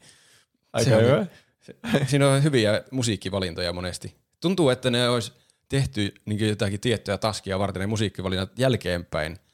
Tai sitten ne on vaan tosi hyvin sijoitettu ne editit siihen musiikkiin. Ja Mä en oikeasti tiedä, kummin päin ne olisi tehty. Niillä on joku säveltä, joku Hans Zimmer siellä, joka, no tässä on sulle tämmöinen lennokin lennättämiskohta vessanpönttöön, niin tee tähän Niin. joku uusi biisi. Ehkä. Niin, kyllä. Mun mielestä siellä on joku semmoinen, joku Drew Masters, semmoisen nimen mä muistan, mikä on tehnyt paljon niitä biisejä, mutta mä en tiedä mikä suhde sillä on tähän Taskmasteriin. Onko se vartavasten sitä varten tehnyt ne biisit vai onko ne vaan sen jotain biisejä? Kuulostaa vähän sukulaiselta. Totta. Ehkä se on jotain kaukaista Seuraava hyvä asia, miksi tämä on hyvä ohjelma, niin casting. Eli ke- ketä tähän on valittu tähän ohjelmaan. Tämä Greg Davis on mun mielestä aivan loistava Taskmaster. Siinä suurmestarissa on Jaakko Saariluoma. Sekin on ihan hyvä Taskmaster, mm. mutta se ei ole mun mielestä mitään verrattuna Greg Davisiin. Ei mitään paha. Jos Jaakko Saariluoma kuuntelee tätä, niin sä oot hyvä Taskmaster. Ja mä tuun kilpailemaan sitten ensi kaudelle, jos, jos ei haittaa. Mutta Greg Davis on ihan loistava Taskmaster mun mielestä. Se, se on jotenkin, se valittiin käsittääkseni sen takia, että sillä on tosi suuri auktoriteetti. Mutta se on kuitenkin semmoinen, samalla osaa olla semmoinen lapsenomaisen huvittunut asioille, että se itsekin repeilee niille suorituksille tai niiden koomikoiden jutuille ihan hulluna. Mutta kuitenkin sillä on hirveä auktoriteetti ja se roustaa niitä aivan täysiä niitä, niiden suorituksia. Okei. Ja Saa ne tuntemaan olonsa pöljeksi ne kilpailijat ja katsojat nauramaan. Se on entisessä elämässään ollut vissiin koulussa opettajana. Mä luulen, että se juontaa juuren, juurensa sieltä, se sen et opettajamaisuus siinä. Ei kuitenkaan mikään armeijan kapiainen. Ei, ei. Sillä olisi liikaa auktoriteettia sitten. Niin, totta, niin. se ei olisi hauskaa enää. Ei. Ei. Niin, se, se on tärkeää, että se on hauska se auktoriteetin käyttö. Mä en tiedä oikein, miten se tehdään. Se on varmaan vaikea rooli vetää semmoinen, että antaa pisteitä, viedä pois pisteitä ilman syytä pelkän huumorin vuoksi, mutta silti se niin osataan ottaa huumorilla. Mm. Niin. Ja se on tärkeää, että sillä on tarpeeksi pokkaa pisteyttää niitä tehtäviä sillä niin viihteen, viihde edellä. Siinä oli Mm. yksi esimerkki semmoinen, että kilpailija, kilpailija nimeltä Mark Watson niin oli annettu semmoinen täski. Tässä välillä tulee semmoisia täskejä, missä selviää sitten jossain vaiheessa, että kukaan muu ei ole saanut niitä täskejä. Joku yksi on vaan saanut jonkun täskin ihan vaan sen takia, että haa, haista paskaa. Nauretaan sulle sitten sillä live Niin sen oli pitänyt viiden kuukauden ajan lähettää joka päivä ö, lainausmerkeissä cheeky text tälle Craig Davisille, Taskmasterille. Okay. Niin se oli käyttänyt elämästään aivan hirveän osan siihen, että se käy, lähetti aina jonkun, keksi joka päivä jonkun uuden cheeky tekstin. I have a big dick oli joku teksti ja can I borrow 50 bucks tai quid oli joku toinen. Se keksi vaikka minkälaisia cheeky tekstejä. Se käytti koko, sä muotoilit tuonne, että se käytti koko elämänsä siihen, että se keksi niitä viestejä sitten se lähetti ihan se, oli, se oli vain yksi esimerkki niistä. se, ei ole, se ei ole ehkä paras esimerkki, mutta pointti oli, että se keksi aina uuden cheeky-tekstin joka päivä. Aivan. Että se käytti siihen tosi paljon vaivaa. Mutta sitten paljastettiin, että se oli missannut kaksi päivää, joten se sai sitten nolla pistettä siitä kaikesta oh, vaivasta, mitä, mitä se käytti. se oli tyrmistyttävää, mutta todella hauskaa. Hmm. Myös tämä Alex, joka on siis tehnyt tämän ohjelman, niin se on mun mielestä asettanut itse en mä tiedä miten, millä se casting on tehty. Ainakin se on, joku sen on asettanut hyvään rooliin, siihen assistentin rooliin, siinä se on kyllä hyvä. Se niiden kummallinen suhde, missä Greg alistaa Alexia, menee joskus todella oudoksikin, mutta kyllä se toimii yleensä. Ja se on mm. varmaan hauskempaa, jos tietää, että se Alex on oikeasti koko ohjelman aivot siellä kulissien takana. Niin, ettei se ole vaan kaltoin kohdeltu. Niin. Ja myös ö, nämä koomikot, joita on kilpailemassa täällä, ne on hyvin valittu. Britit on jostain syystä hauskaa, mä en oikein tiedä, mistä se johtuu. Mm. Ja se on kiva, se että... On siinä... Siis tämä on kyllä, niin tämä ei ole ensimmäinen kerta, kun tämä niin kuin, tulee aina pohdittu, että miksi, mikä niin kuin, brittihuumorissa niin kuin, naurattaa ja miksi se naurattaa niin kuin, tämä, mm. suomalaisia. Se on jotenkin vähän samanlaista, semmoista itse ironista välillä. Tai niin. semmoista ei voi nauraa itsellekin helposti. Niin. Siinä... Mä en ole ko- komedian niin kuin analyytikko, niin mä en osaa sanoa, että niin. on sun, sun tehtävä. Sitten kun mä oon käynyt sen koulun loppuun, niin mä voin vastata niin, tähän kysymykseen. Mun mielestä se pilvihämäläinen on tosi hauska siinä suurmestarissa. Mä täytyy sanoa kans, että mä, se, on, se on kyllä niin kuin, tosi mun mielestä hyvää hahmo siinä. Se on ihan superhauska, kun se on koko ajan niin kuin, sille ihan pokalla. Onko se Alex sitten samanlainen Joo, siinä? se on okay. selvästi siis tehty tämän, töpö, paljolti tämän brittiversion pohjalta niiden molempia hahmot. Okei, okay, joo. Niin, että ihan sama, mitä vitsin aivan typerää se kilpailija siellä keksii tehdä. Mm. Ja te, a, ymmärtää ihan väärin ja lähtee ihan väärin tekemään ne kaikki, niin se mm. vaan katsoo kameraa aina välillä sille, mm. ihan silleen pokaalla. Että. Ja se on, Aleksin hommissa ja myös pätee pilvihämäläisen, niin se jotenkin tehostaa sitten niitä kohtia, kun sillä pettää pokka. Että se jotenkin tekee niin, niin pähkähulluja asioita se kilpailija, että silläkään ei pidä pokka tällä ammattinäyttelijällä. Siis kyllä, kyllä. Niin, niin, sitten se on jotenkin vielä hauskempaa. Totta. Se on kiva, että siinä kauden aikana ehtii, kun siinä on ne samat kaverit kilpailemassa, niin ne ehtii tutustua niihin ja sitten kehittyy erilaisia tarinoita. Voi tulla uskomattomia redemption-arkkeja sieltä Oho. takaa vasemmalta joillakin kausilla. Joku on pärjännyt aivan huonosti ja sitten ne tekee viimeisenä taskina jonkun aivan maagisen tekeleen. Onko mä ymmärtänyt oikein, että tässä Suomi-formaatissa siinä on yksi vaihteleva vieras? Joo, niin siinä taisi olla. Se on mun mielestä vähän jännä siinä Suomi-formaatissa, että siinä käy koko ajan joku random tyyppi siellä. Ja sit mm. tuntuu, että se välillä, no ehkä se on ihan hauskaa vaihtelua, mutta tuntuu, että välillä se jotenkin rikkoo sitä dynamiikkaa, että ne niin. jutut jotenkin tyssähtää siihen, kun siltä kysytään jotakin. Se vähän mm. riippuu tietysti kuka siellä niin on. on. Että se on mun mielestä tärkeää tässä, että ne on koomikkoja ne kilpailijat. Niin, se on ainakin totta, että se ei, te tekee ainakin jokaista hetkestä semmoista, semmoista tylsää hetkeä. Niin. Tai just sellaista, niin kuin, että tämä nyt lässähti kuin lätty tähän tämä homma. Mm. Se tietenkin... Toki joskus ne, joskus ne vierailijat on niin hyviä, että ne on siis luontaisesti tosi hauskoja tyyppejä. On. Ja on se... varmasti tilanteita, missä ei-koomikkokin on hauska niin, pelkällä kyllä. olemuksellaan. Kyllä, tai että koomikko on epähauska. Niin, on semmoisiakin on olemassa kyllä. Menisitkö sä sinne koomikkona vai vierailijan sinne suurmestari? Mä en tiedä, voinko mä luokitella itseäni koomikoksi. Ai niin, komedia-analyytikko. Mä, menen komedia-analyytikkona, niin. mä oon käynyt sen koulun. Kyllä. Mä voin vaan analysoida kaikkien muiden vitsejä, eikä ne itse yhtään. Joo, sua pidetään ihan hirveän mukavana tyyppinä siellä. Kyllä. Siis tuo oli itse se, aika se on, ala-arvoinen niin, vitsi. Se, aivan, se on se sun stick, että sä vaan analysoit kaikkien muiden vitsejä. Niinpä. Tämä on itse asiassa todella hauska, nyt mä aloin miettiä. Se olisi on- varmasti eihän siinä- koomikon roolissa. Eihän sinä kehtaa edes sanoa itse mitään vitsiä, jos on analysoinut kaikkien muiden vitsit. Kaikki ottaa sen aivan ylikriittisesti sen vitsin. Ei, mutta sehän on juuri se vitsi, on, tulee juuri siinä, että sä vaan analysoit jokaisen vitsi ja sä, niinku, sä vaan hijackkaat niiden vitsit itsellesi. Se on vain yksi iso vitsi. Niin. Niin. Siinä kuulit Jaakko Saariluoma. Ota, me tullaan kolmestaan sinne kilpailemaan. Me ollaan Kyllä. semmoinen kolmi ihmisen Hetkinen, yhdysmieli. kolmesta. Mitä? Mä luulin, että sä olit menossa sinne. Nyt meillä on kaikki menossa. Mennään kaikki. Ei Se me on olla paljon komi- hauskempaa, jos me ollaan kaikki Me ei olla siellä. komedia-analyytikkoja. Mutta me ollaan Mutta yhtenä mieti, niin kilpailijana olisi siellä. siistiä, kun voisi olla yksi kilpailija me kolme. Niin, niin. Se olisi kyllä Se mystistä. olisi unelmieni täyttymys. Ö, Unelmieni täytyy sanoa, sielun että- messu. ei, ei, hei, se ei. ei. Herra Jumala. Mun täytyy siis kyllä sanoa tästä formaatista, että tämä olisi aivan erinomainen, siis jotenkin sovelluttuna niin kuin meidän teke, tekemiseen. Tämä nyt kuulostaa todella itseriittoiselta, mutta mä siis yritän sanoa, että tästä saisi tosi, tosi hauskaa sisältöä varmasti tehtyä jollakin tavalla, jos osaisi vaan luoda tämmöisen formaatin jollakin tasalla meille sopivaksi. Mm. Se jää nähtäväksi tulevaisuudessa. Niin, kyllä. Mun viimeinen ja ehkä tärkein pointti, miksi tämä on mahtava ohjelma, niin tästä tuli jo puhuttuakin vähän. Tämä, siis, tämä tilaisuus, jossa nämä kilpailijat itse katsoo suorituksensa siellä live-yleisön edessä, Mm. niin se on jotenkin varmaan tämän koko ohjelman suola. Sitten kun ne taskit on Niin. tehty ja katsotaan, miten ne meni. Ja niin kuin Penekin sanoi, että ne näkee toistensa taskit ensimmäistä kertaa, että miten ne on tehnyt ne. Niin. Ja siinä selvästi niillä esiintyjillä itsellään on hauskaa siellä. Ne repeilee Mm. aivan täysin niille omille tai muiden suorituksille siellä. Kyllä. Joo, kyllä tämä vaatii sen, että ne on semmoisia ottaa itsensä vitsillä. Jos Niin, täällä olisi joku niin, tosikko vieras niin kuin siinä Suomi-versiossa.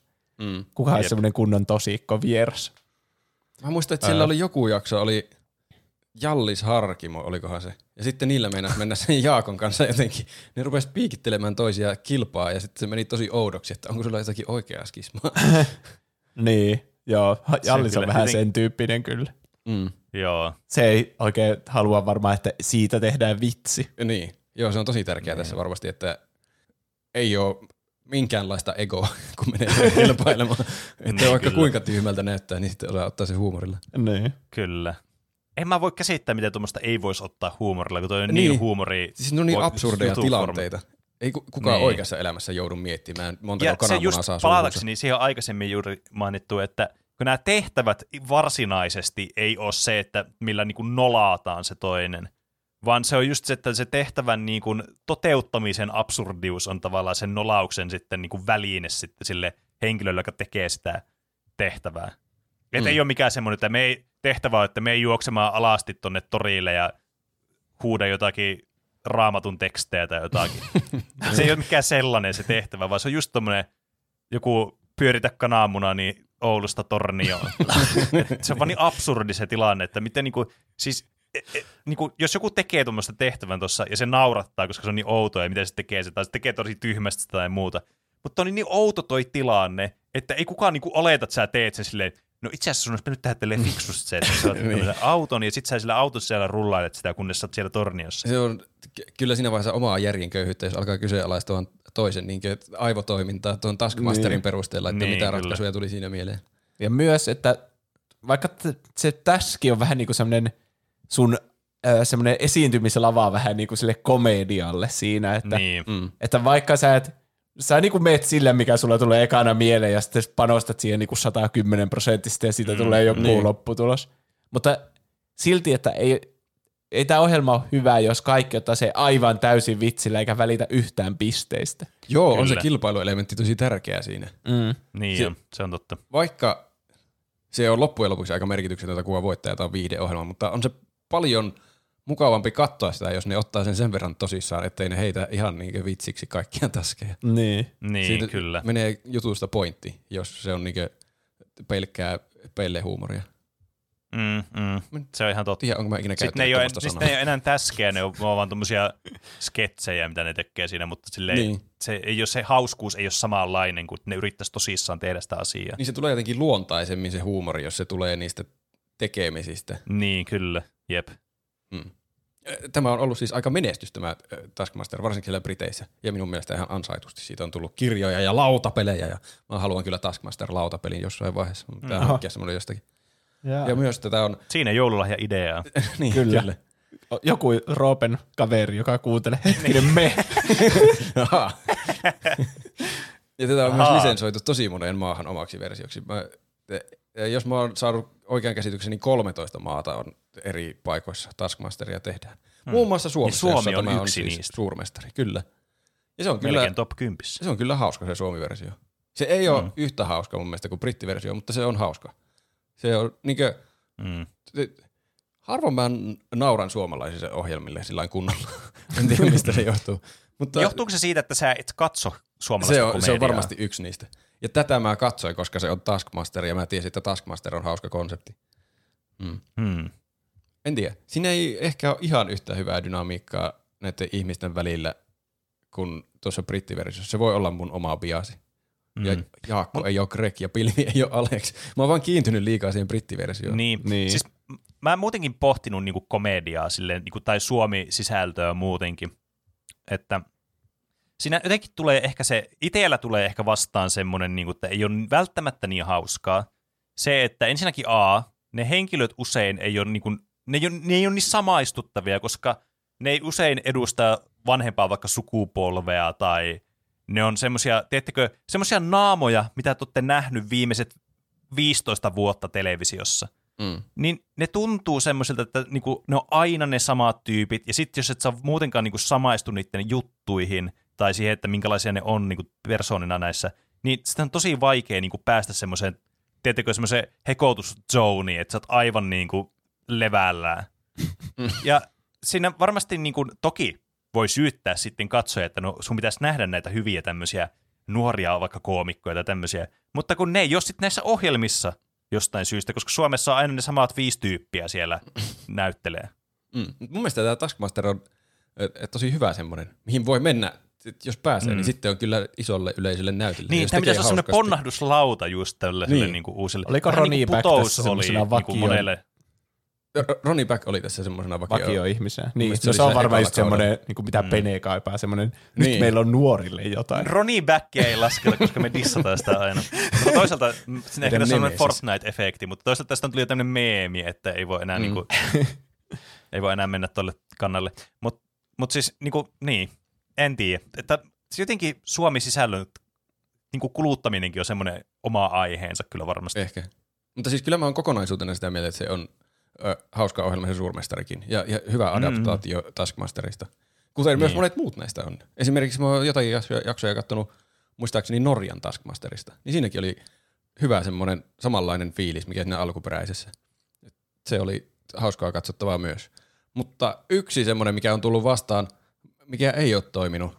Mä oon tästä nähnyt, niin mä en ole mistään saanut käsiini kokonaisia jaksoja, mutta mä oon nähnyt jotakin eh, videoklippejä ja totta kai sitten internetjuoruja. Mm. niin, ö, Taskmaster vietiin jenkkeihin. Ai jaa. Tää, Aa. hmm. Siellä Tää Mä ei mietin, että ikinä oikein mene läpi tämä. Saksa vai Ranska vai mikä tämä sitten jenkit, niin jotenkin silleen, aa, okei, nyt mä ymmärrän. Joo, se on jotenkin outo ilmestys se jenkkiversio.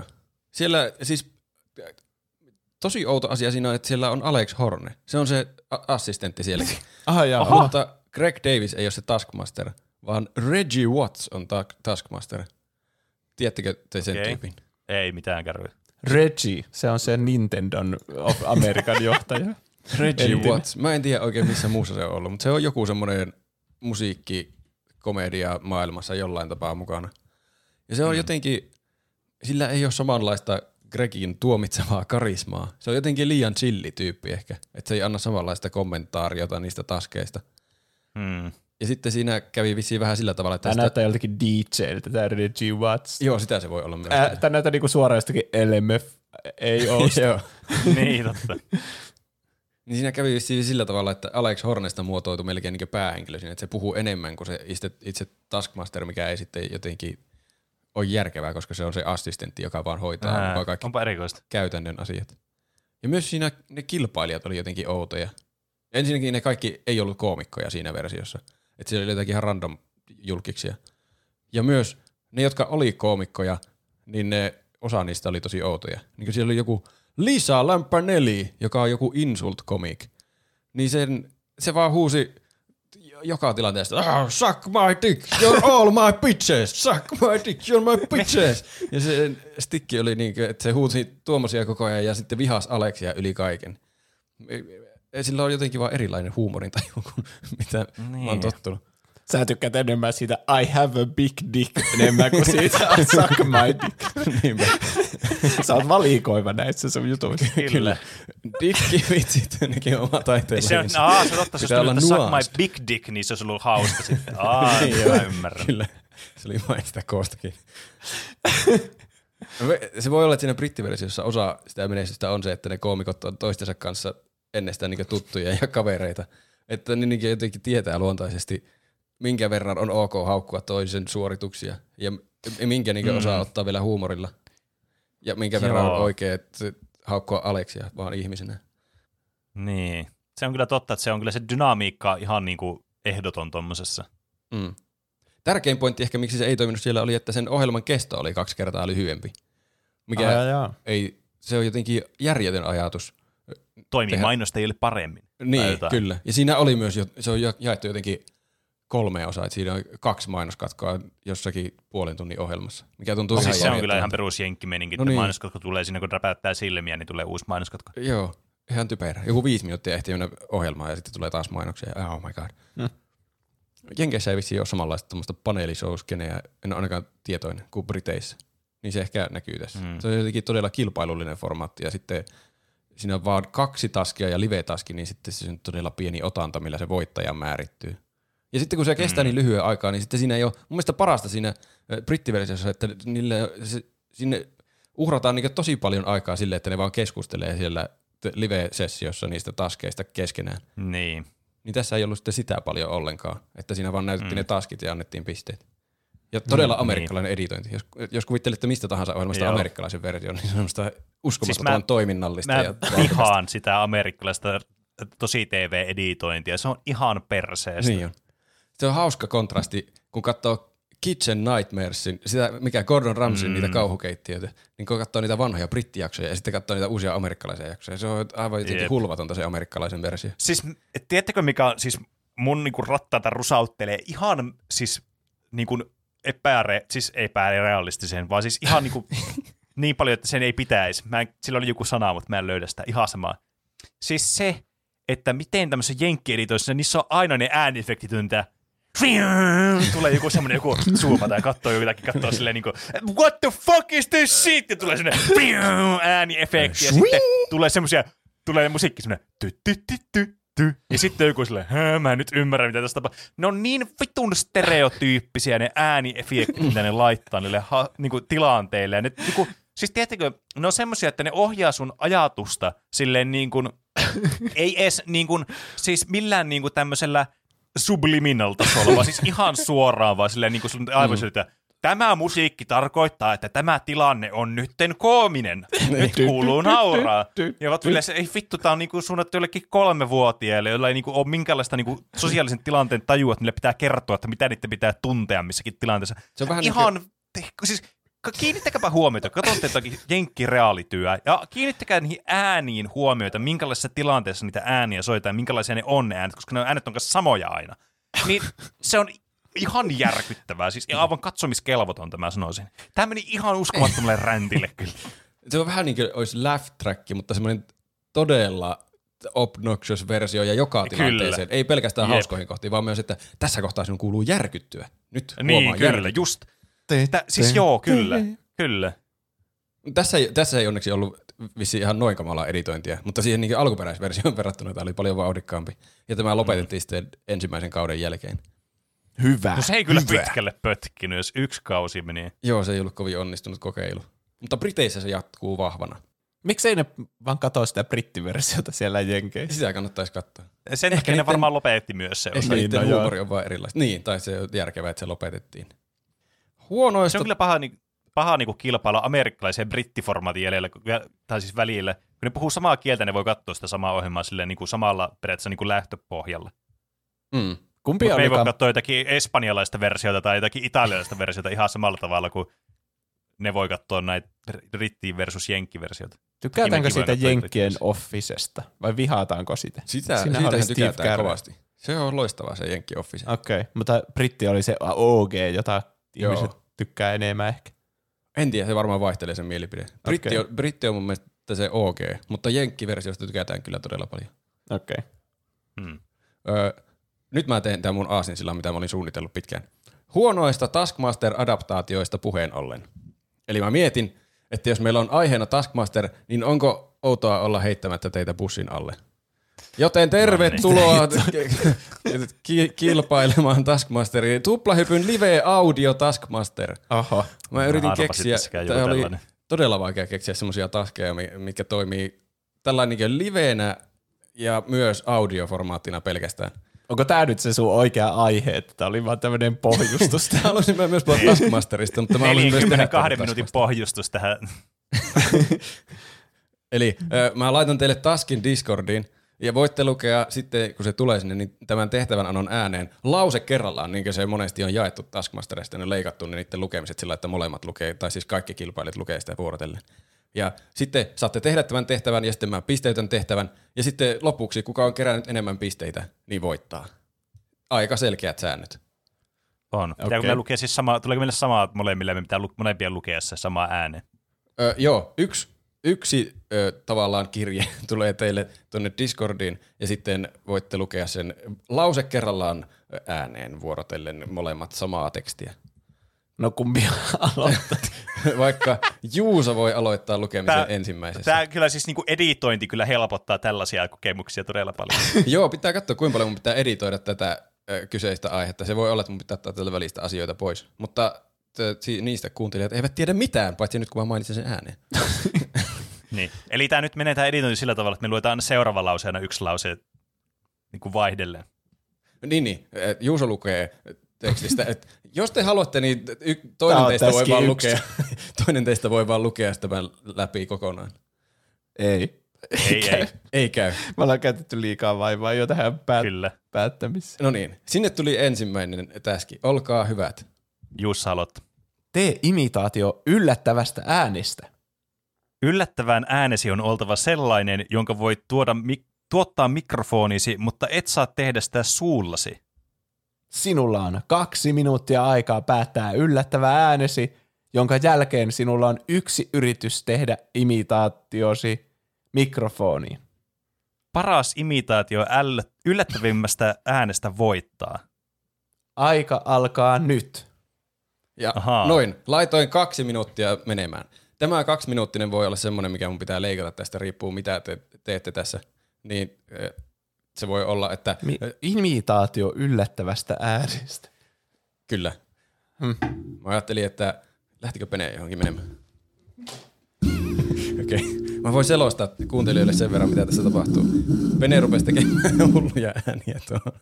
Ja Juuso lähti johonkin pois tästä meidän studiosta. En tiedä mihin huoneeseen se lähti. Oli erittäin yllättävää. Mä oon valmis. Aika alkaa olla lopussaan.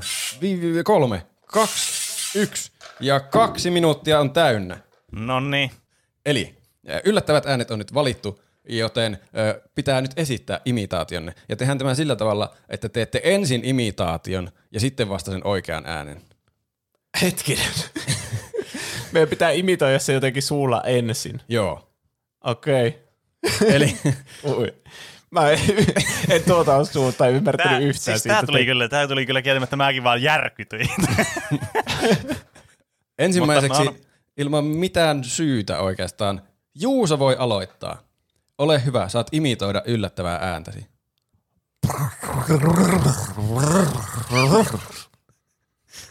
Okei. Aika hyvä. Okei, saat tehdä oikean äänen.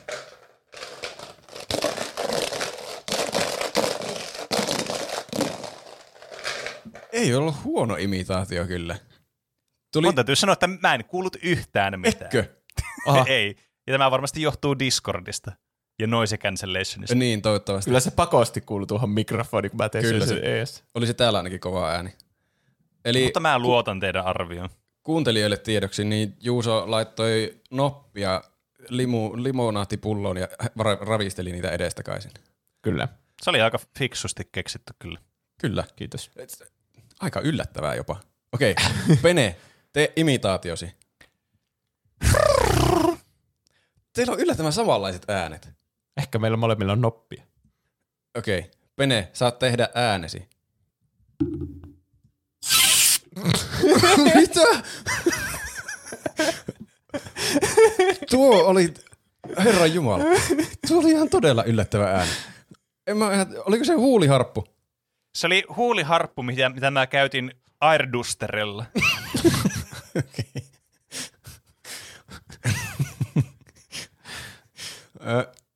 Mun on pakko pisteyttää, että mä, mä luulin, että Juuso ääni oli yllättävä, mutta se ei ollut sittenkään niin yllättävä kuin mitä olisi selvästi voinut olla. Huuliharppu ilmadusteri oli yllättävä veto. Ja mun mielestä molemmat imitaatiot oli aika hyviä. Ne kuulosti siltä ääneltä yllättävänkin paljon ilman, että te niinkö harjoittelitte sitä imitaatiota. Joten yksi piste Juusolle, kaksi pistettä Penelle. Yes. Aha. Onneksi olkoon. Kiitos. Mun täytyy sanoa, että mä keksin ton idean, kun oli ei kun 20 sekuntia edellä aikaa, niin mä tajusin, että ai vitsi, tämä on nyt se valitse. niin kuuliko sä mun väliaikatiedotteita, että nyt on puoli, se- puoli minuuttia? Joo, kyllä. Se oli, mä pistin kaiuttimiin kuulumaan sun Aa, niin äänen, niin tämä on se syy varmasti, miksi sä myös kuulit itsesi jossakin vaiheessa. niin joo, totta. Oi että, se oli hyvä. Se, se toimi loistavasti. Vielä ei ihan farsi ole tämä. Seuraava taski. Näitä ei ole kovin montaa taskia, älkää huoliko. Kopioin sen Discordiin nyt. Okei, nyt kertaa alo- vaikka aloitan. Pene voi aloittaa. Kirjoita mahdollisimman pitkä tarina, jonka pystyt lukemaan äänen yhdellä hengenvedolla. Sinulla on kaksi minuuttia aikaa kirjoittaa tarinasi ja lähettää se Roopelle yksityisviestinä Discordissa. Roopen antamasta merkistä saat lukea tarinasi ääneen. Aloitettuasi lukemisen et saa enää hengittää ennen tarinan loppua. Sanamäärältään pisin koherentti tarina, jonka ymmärrettävästi luetaan kokonaisuudessaan henkeä vetämättä voittaa. Aika alkaa nyt. Ja näin laitoin taas kellon päälle. Teillä on kaksi minuuttia aikaa kirjoittaa tarina, joka siis täytyy lukea yhdellä hengenvedolla. Teillä on kahden hengenvedon välinen aika aikaa lukea tarinanne sen jälkeen, kun se on kirjoitettu. Kerran. En tiedä, kuinka viihteellistä tämä tarinan kirjoittamisprosessi on, joten tästä tulee ehkä leikattua asioita pois. Tuplahyppy. Haaste. Keksi nyt oikein kusisen tehtävä. Aika on mennyt minuutti. Viisi, neljä, kolme, kaksi, yksi. Aika. Joo, tulikohan tästä liian pitkä, saa nähdä. Suurin, suurin ongelma oli tässä se, että mä en saanut tehtyä ehkä tarpeeksi pitkää tästä. Lähetitkö sä sen mulle? En vielä. Mulla on siis tässä, mä oon kopio- kopioinut Ah. sen sulle. Okei, okay. lähetä se mulle. Niin se piti, lä- ai se piti lähettää tuossa ajassa, sori. Mä lopetin vaan kirjoittamisen tuossa ajassa. Mä luotan suhun. Ja myös, koska mä en voi hylätä tässä vaiheessa sun suoritusta, tai ihan torsokilpailu. Väärinymmärryksen takia. Hetkinen, se on aina mikä tapahtuu Taskmasterissa, että väärinymmärryksen takia diskataan. Niin. No, mutta ehkä. Nyt meidän pitää uhrautua viihteen vuoksi. Mm, kyllä, Okei. Okay. aloittiko Juuso äsken? Eli Pene voi aloittaa tämän kerran. kyllä. Siis kauhea paine tulee nyt, kun tässä pitäisi, tulee tää, ennen kuin tämä täski alkaa, niin pitää sitten vetää se hengie, hengenveto. Kyllä. Olipa kerran Taskmaster Suomi tuplahyppyhaaste, jonka Juuse ja Pene ottivat vastaan ilkikuriselta tehtävänjohtajalta Roopelta. Roope keksi nyt oikein kusisen tehtävän, koska joudun kirjoittamaan merkityksetöntä latinaa mahdollisimman paljon, jotta pistetys suosii minua. Joka tapauksessa Juuso ei kykene voittamaan galaktisia ja massiivisia keuhkojani tässä mittelössä. Kiitos kaikille osallistujille, The End. Kyllä. Siitä voi sanoa ainakin sen, että se oli koherentti ja se luettiin yhdellä hengenvedolla. Kyllä, Mun pitää vielä tehdä sanamääräanalyysi sitten lopuksi. kyllä. Mua vähän pelottaa, että oli vähän liian lyhyt. Mä olin vähän hidas kirjoittaa.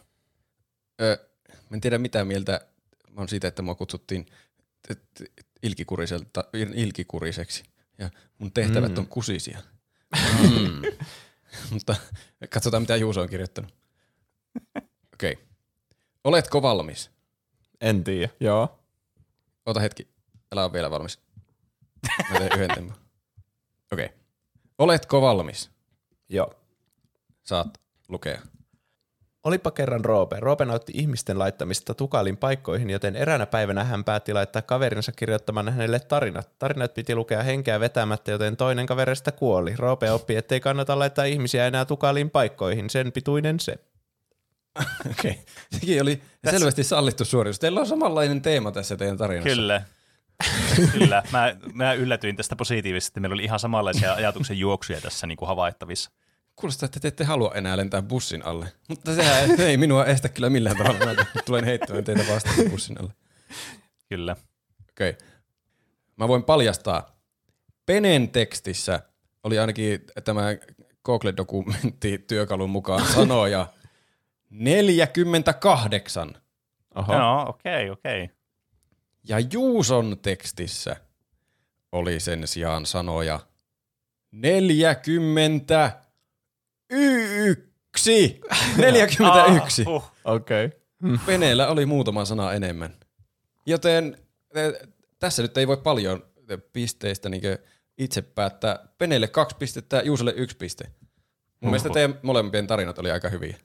Olisi niitä voinut, mä ajattelin, että tuossa tulisi paljon tukalampi tuossa loppuajassa, että olisi siinä Niin. voinut jatkaa sitä tarinaa kyllä pitemmästikin. Ehkä se Niin, jäi olisi enemmän voinut. kirjoituksestakin niin kuin siitä hengenvedosta. Niin, Aa, kyllä. niin joo. Olisiko mun pitänyt antaa enemmän aikaa kirjoitusprosessiin? No en mä tiedä. Tää voi sitten miettiä, voit miettiä sun tulevia Taskmasterin tehtäviä varten tätä. Joo. Tämä playtest on tärkeä osa näitä taskeja. Kyllä. Okei. Täältä tulee viimeinen ja ratkaiseva taski. No niin. Antaa tulla. Alanko mä lukemaan sitten ekaan? Joo. Sanokaa vuorotellen sanoja, joissa on tasan viisi kirjainta. Kun vastustajasi on sanonut sanan, sinulla on seitsemän sekuntia aikaa sanoa omaa sanasi.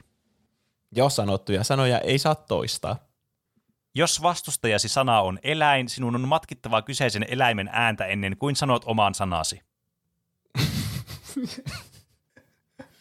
Ota, saanko mä tarkentaa kysyä? No en kai. Voit, voit sä kysyä, jos sä haluat. siis että jos se on eläin se sana, vai että se on, jos se on joku eläin. Jos se on joku eläin. Okei.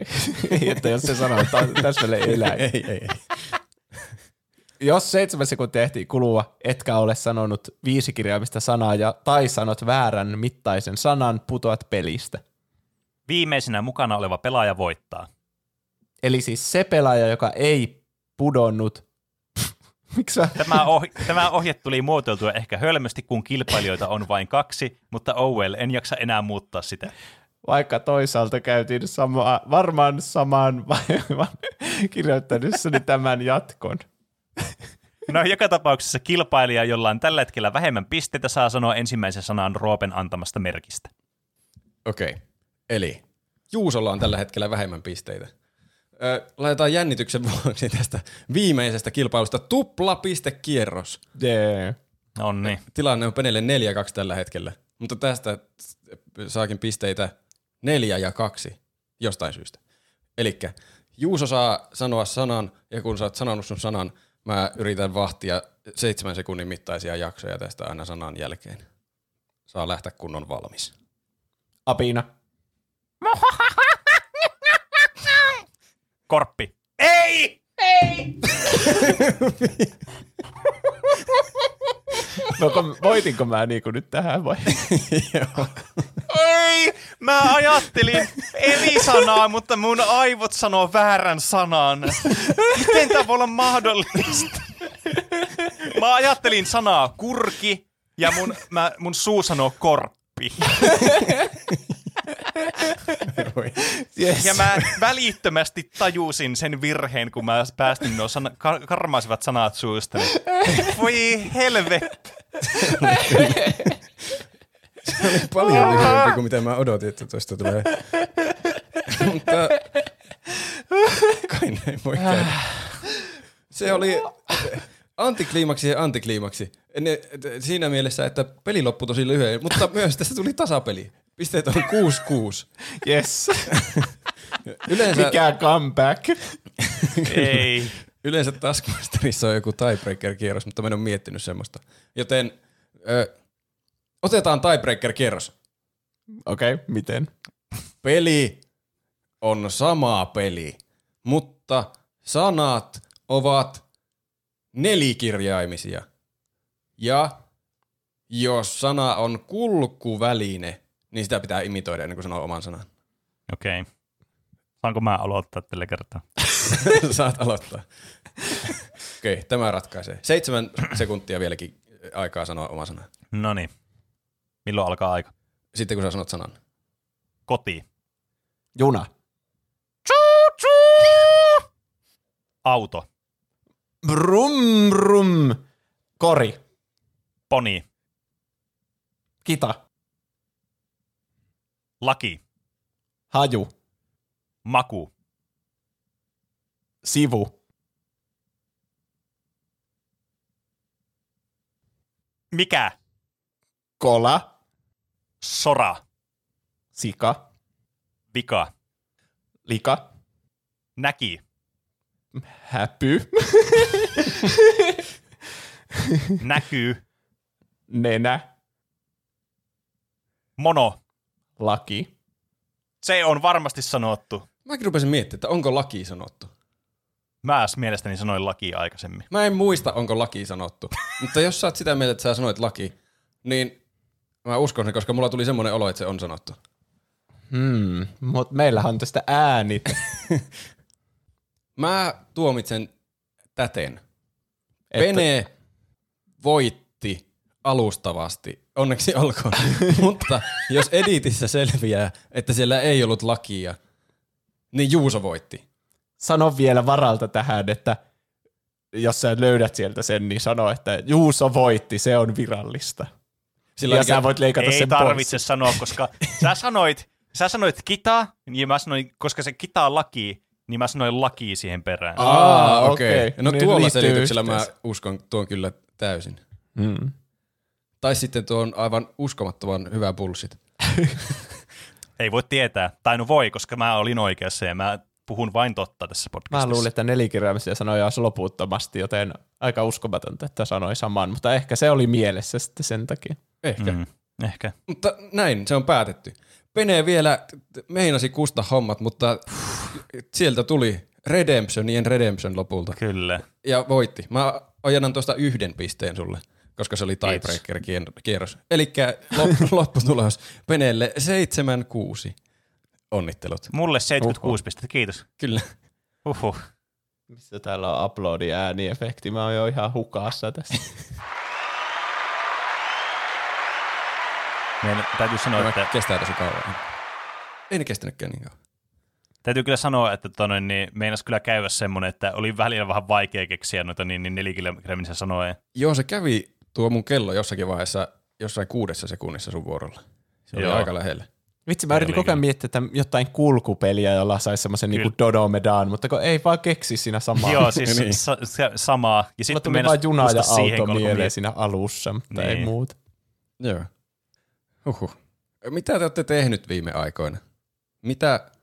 Tällä kertaa mä muistan kysyä Peneltä. Pene, mitä sä oot tehnyt viime aikoina? No, mä oon aloittanut uutta peliä. Ja mä oon ollut nyt siis, mä oon ollut siis todella aktiivinen uusien pelien suhteen nyt tässä viime aikoina, mä en muuta tajunnut. Ja vähän niin kuin kompaten tuota aikaisempaa aihetta, missä puhuttiin, mikä peleistä tekee mahtavan, ja puhuttiin näistä tarinavetoista peleistä ja puhuttiin tästä neuroosista. Ja mä oon yrittänyt täällä tässä pelissä nimenomaan nyt välttää sitten sitä. Niin mä aloitin, tajusin tuossa yksi päivä, että hmm, mä haluan pelata jotain pleikka- pleikkarilla nyt tuolla olohuoneessa jotain peliä, kun mä oon pelannut tietokoneella aika paljon nytten. Ja mä tajusin, että hei, yhtenä kertana oli yksi kuukausi, sai Play, PlayStation Plusasta ilmaiseksi kontrollin, ja mä latasin sen ja aloin pelaamaan sitä. ah, Ah, on hyvä, se on hyvä peli. se on kuulemma hyvä peli. Mä tykkäsin tuosta use and zone auttaamisesta sitten. Aha, aha, joo, se on hyvä peli. Ei vaan katsomaan, että onko mulla kuuntelijoiden viestit tuossa ylhäällä. Aivan, mutta joo, kyllä. hyvä, että aloit pelaa, se on hyvä. joo, siis mä oon kyllä tykännyt. Mä taas, kans yksi syy, miksi mä haluaisin taas pelata Pleikka Vitosella, niin kiva, että totta kai sohvalla pelaaminen on aina ihan oma juttusa. Mutta sekin, että siinä on kivaat ne haptiset ominaisuudet, mukava kun kävelee siellä ja tuntuu, että se tärisee se ohja, niin se on tosi Joo, jotenkin niin kivaa. olikin. Ah. Mm. Ja Se näyttää aivan hirveän- mahtavalta uusilla, uusilla konsoleilla. Joo, se on siis tosi hieno peli kyllä. Ja siis täytyy sanoa, että en ole ehtinyt hirveästi pelata vielä, se mainittakoon. Mutta toistaiseksi niin kuin pedot just semmoista sopivan kevyyttä ja helppoa pelattavaa se peli ja semmoista niinku mukavaa semmoista niinku se tosta tuntuu tosi kivalta. Mulla tulee vähän Returnal mieleen siitä kyllä, kun sitä pelaa. Niin tästä Suomi-yhteydestä. No sekin, mutta siinä on jotenkin semmoista samaa semmoista niin kuin, semmoista vibea ja sitten Niin, onhan ne molemmat tosi semmoisia toiminnallisia, paljon kykyjä mm. niillä hahmoilla ja semmoista dashäilyä ja muut. Aseet. Kyllä, ja molemmissa on tämmöistä vähän outoa tunnelmaa ja tämmöistä skifi-meininkiä. niin. Niin, niin Mm, toimii. Mutta se on oikeastaan lähinnä, mitä mä oon uutta tehnyt tässä tällä viikolla. Mitäs Juuso on tehnyt? No, minä voitin Elden Ring. Missä se ääniteos mulla oli se? Sinä turpa kiinni nyt! No niin, nyt meni ihan latteaksi tämä. Mun mielestä tuli paljon parempia niitä. Kyllä. Öö, joo, tuota, voitin sen nyt vihdoin. Onneksi Mitä- olkoon. Mulla on jotenkin sellainen tyhjä olo nyt.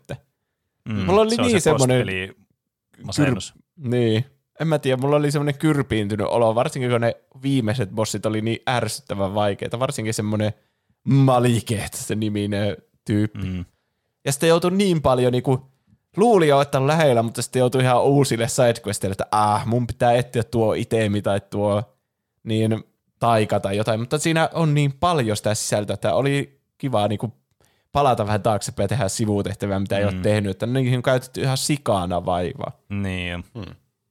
Jos sen, sen, peli yrittäisi vetää sataprosenttisesti ilman mitään guideja, niin se olisi kyllä aivan täysin mahdotonta, kun se on niin mm. Massiivinen se pelimaailma. Se on. ne vihjeet on erittäin pieniä, että minne pitää mennä niin kuin niissä sivutehtävissä vaikka Mm. eteenkin. Kyllä sen pääpeli tietää, että minne koko ajan pitää mennä, kun siinä on mm. niitä kaikkia nuolia ja muutenkin hahmot kaikki puhuu, että minne pitää mennä ja Niin, muuta, kyllä. mutta, mutta sivutehtäviä, jos yrittäisi tehdä ilman niitä, niin olisi kyllä aika Mm. vaikeaa. Se on toisaalta ihan hyvin tehty siinä mielessä, että vaikka sekään ei niinku kädestä pidä petään vie sua niinku sitä päätarinaa eteenpäin, niin se on kuitenkin tehty tarpeeksi selkeäksi, että sä pääset sen niinku juuri Niin. niin. niinku oikeaan paikkaan oikeaan niinku vaiheessa, mutta sitten nämä sivujutut on sellaisia, että sun pitää niinku tavallaan etsiä ne sieltä. Sit Niin, ite. niin. Jep. Joo, ei se missään vaiheessa niinku kädestä pitää näytä, että meet tonne. Mm. Vai enemmän sä tiedät vähän niinku niiden vihjeiden perusteella, minne eri paikkoihin, minne, missä kaikkialla sun kantii käy, että ennen kuin sä menet sinne Kyllä, vipaan bossia, miten sinne päästä. jep. Mm. Öö, joo, se oli kyllä aikamoista. On ne vipat, sanoisin, että ne kolme viimeistä bossia on ihan semmoisia reiluja, mutta sitten se Mm. malikehto oli vähän semmoinen, että ja varsinkin kun just ennen sitä oli ne portaat, niin vähän alkoi ärsyttämään jo siinä vaiheessa. Mm. Sitten mun bildi ei ollut ehkä luotu sitä varten ja muuta, mutta Mm. oli se kyllä hyvä peli silti. No ja niin. siinä on se saavutuksen vielä tunne oli suuri. Niin, sehän me analysoitiin, että se Niin. on tärkeä osa. Mutta tuo, se alkoi olla siinä kynnyksellä, että en mä mitään peliä yli sataa tuntia hirveänä haluaisi pelata, vaikka kuinka hyvä peli se olisi. Se on niinku semmoinen ehkä mun semmoinen maksimi. Ja, Että mä en mm. ehkä, nyt kun siinä meni tuossa pääpeli vetämissäkin niin kauan, niin mulla ei ole semmoinen hinku niinku jatkaa ja tehdä niitä kaikkia sivutehtäviä ja optionaalisia bosseja sieltä ja muut. Mm. Mm. Mä oon tyydyttynyt. No Mm. hyvä. Se on niinku, Se on kaikista tärkeintä mun mielestä aina pelissä, että vaikka tuonne, niin mä oon silleen, että ai vitsi, Elden Ring on aivan mahtava peli, niin mulla on, samanlaisia tuntemuksia muissa peleissä. Just se, että pitää löytää se kohta, missä itse on tyytyväinen siihen peliin pelaamiseen. Et sit, se on mun mielestä aina hyvä paikka niin kuin pistää se silleen, että no niin, nyt mä voin pelata jotain muuta. niin, Mm. jep. En koskaan sano, että ei ikinä. Hetki. Mm.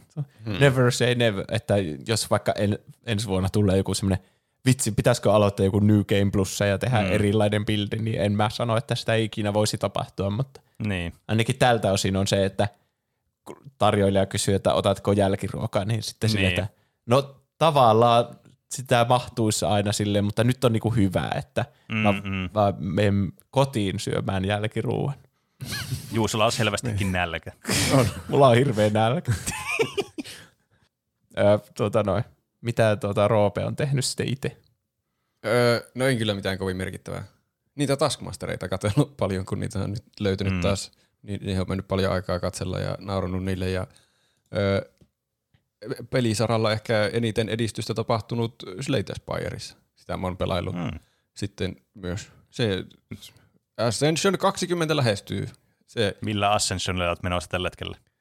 mulla on nyt yksi runi menossa defektillä, jolla mä, jos se menee loppuun asti, siitä ei ole mitään takeita, se on vähän vähän kyseenalainen runi, mutta mahdollisuudet on mennä loppuun asti, niin sitten olisi kaikki 13.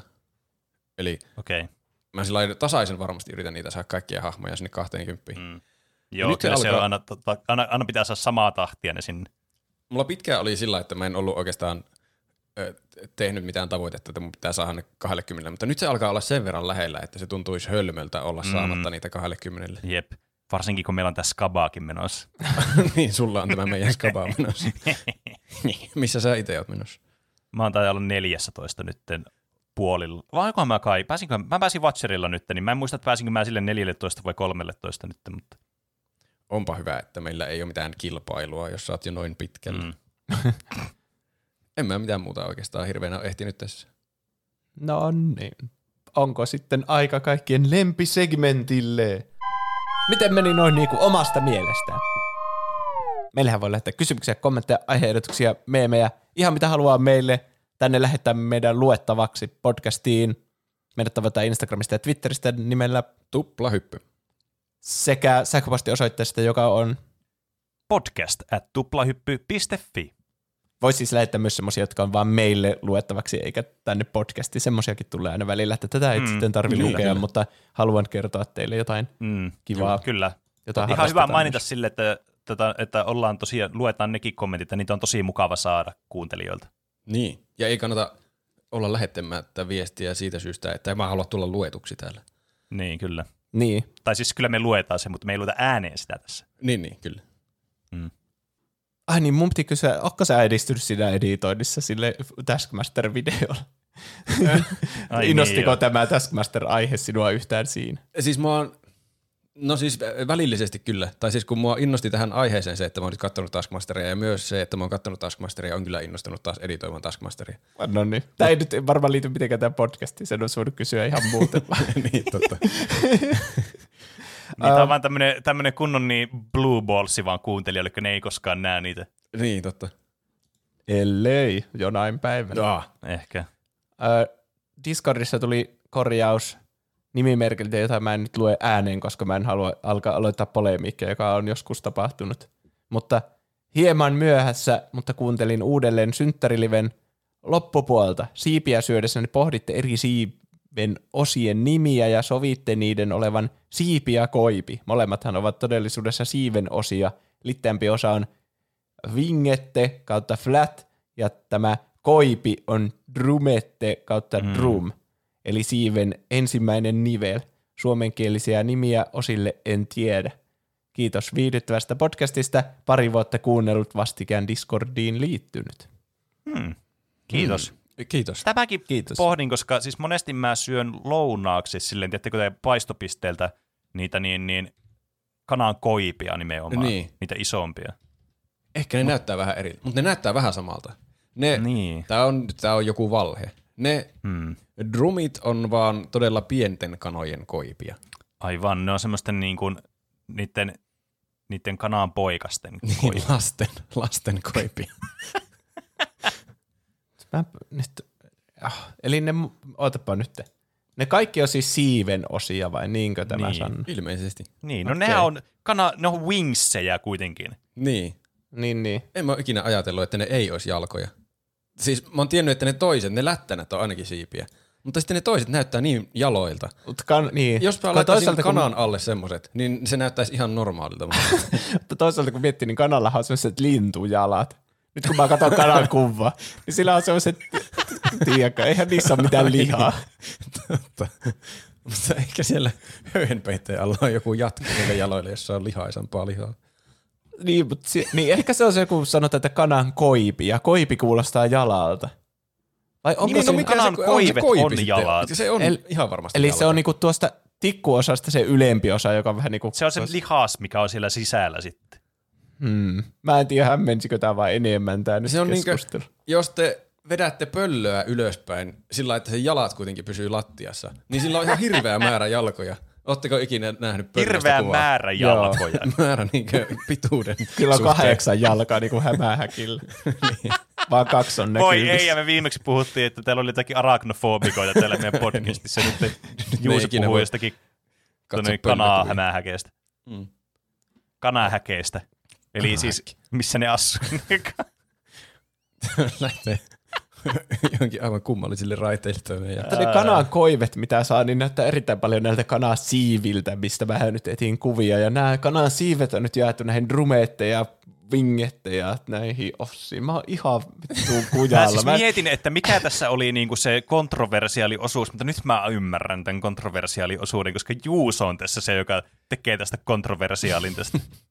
Siis k- mä ymmärsin se, että se, niinkö, se drum tai se, se, niinkö se koipi on oikeasti niinkö siinä semmoinen niinkö olkavarsi. Ja sitten se siipiosa on niinkö kyynärvarsi, mm. millä se lentää ehkä. niin. Vai miten kanan? Mä, Osaako siis mä kanat ymmärrän- lentää? Ei kai. Onko ne ikinä Siis- yrittänyt tosissaan? On No ne siis- siinä leffassa, missä ne rakentaa sen lentohärven. Siis mä ymmärrän kyllä siis tämän, niin kuin, että miten ne, ne drumsit, ko- koska siis onhan niissä kanan koivissa on se tavallaan se, se semmoinen drumsin näköinen osuus ja sitten siihen tulee se toinen lihas. Vitsi kun mä en tiedä kanan anatomiasta yhtään mitään, niin mä en tiedä mikä liha se sitten on. Kanaa. Tavallaan, että siinä on niin kuin se yksi osa muistuttaa sitä drumsia siinä kanan koivessa. Niin, Siitä se varmaan tulee se hämmennys. kyllä. Ja myös ne kanan jalat on sitten siellä piilossa, siellä vähän niin kuin pöllöllä. No niin. Niin, missä on ne kahdeksan jalkaa. Arachnofobiasta puheen ollen Keetor laittoi korjauksen, että peli, jossa on arachnofobian moodi, oli Grounded. Ja niinhän Hmm. se olikin. Ja. Siinä Aivan. ilmeisesti jotenkin muututaan pieneksi ja sitten tutkitaan jotain puutarhaa vähän Ai, niin kuin on kultsikutistin kakara tyyppisesti. Ah, okay. Ja sitten siellä on Aivan. hämähäkkejä, jotka on isoja. Arachnofobia-moodi kuulostaa mun mielestä terminä sille, että siellä normaalisti siinä ei ole hämähäkkejä ollenkaan siinä pelissä, mutta sitten kun laittaa sen moodin päälle, niin alkaa tulla ikkunoista hirveät määrät jättihämähäkkejä. Niin, kyllä. Siis se, Niin. varma, se tarkoittaa sitä slideria justiinsa, mistä mä puhuin, että Niin. muutetaan ne yksinkertaisemman näköiseksi ne hämähäkit. Joo. Niin, kyllä. Poistetaan jalat ja Aivan. Niin siis tää on tää peli. Tämä joskus mä muistan, niin itse asiassa Roope linkkasi Ai onko se se sama, mitä mä mietin, että olisiko se hauska peli? Joo. Pitäisiköhän sitä koittaa joskus? Ehkä. Sitten muita viestejä ja aiheehdotuksia. Instagramista tuli viesti nimimerkiltä Öö, arachnofobikko. Arachnofobikko. Kekseliäs nimi. Mistäkään se tuli mieleen? Se peli, mistä Juuso puhuu, niin onko Grounded? Joo, on. On. Ja se Pen- miten täydellinen, siis haluan vaan sanoa, että tämä nimimerkki osuu nyt kyllä täydellisesti oikein. Ja Pene, anna vielä saumaa sille Isolationille. Kyllä se vielä menee jännäksi. Believe you me. Hmm. Tuo niin. Tuossa Niin, se kuulostaa siltä, että siinä tapahtuu oikeasti jotakin mullistavaa jossain vaiheessa. Ja nyt Niin. on, se on missattu. Mä oon sanonut, että mä, mä, mä oon pelannut sitä kaksi kolmassa tai kohta niinku puolet, about puolet pelannut sitä peliä. Ja toistaiseksi siinä ei oikein niinku jotenkin tapahtunut mitään. Ja Mä en Roope. tiedä. Ehkä. Ehkä mä annan sille mahdollisuuden. Okei. Okay. Ja jos Roope haluat, niin voin lainata mun HBO-tunnareita. Ei kyllä mä saan omat HBO-tunnarit varmasti jossain vaiheessa, kun hän saa aikaiseksi taas tilata sen. Kiitos tarjouksesta. Ja sitten kaikenlaisia aiheehdotuksia tuli.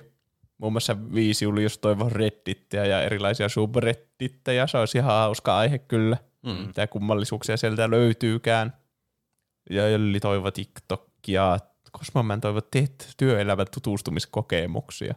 Se on kyllä hyvin spesifinen ja On kyllä. teki aihe, mitä ei muistanut se olemassaoloakaan. Mulla Niin. taitaa olla yksi työelämän tutustumiskokemus. Ei kun on niitä useampia. Mä en Niitä oli seiskalla, kasilla ja ysillä. Kaikilla oli omat, ainakin meillä. Mä Jätettiin muistan vain ja ainoastaan yhden kerran.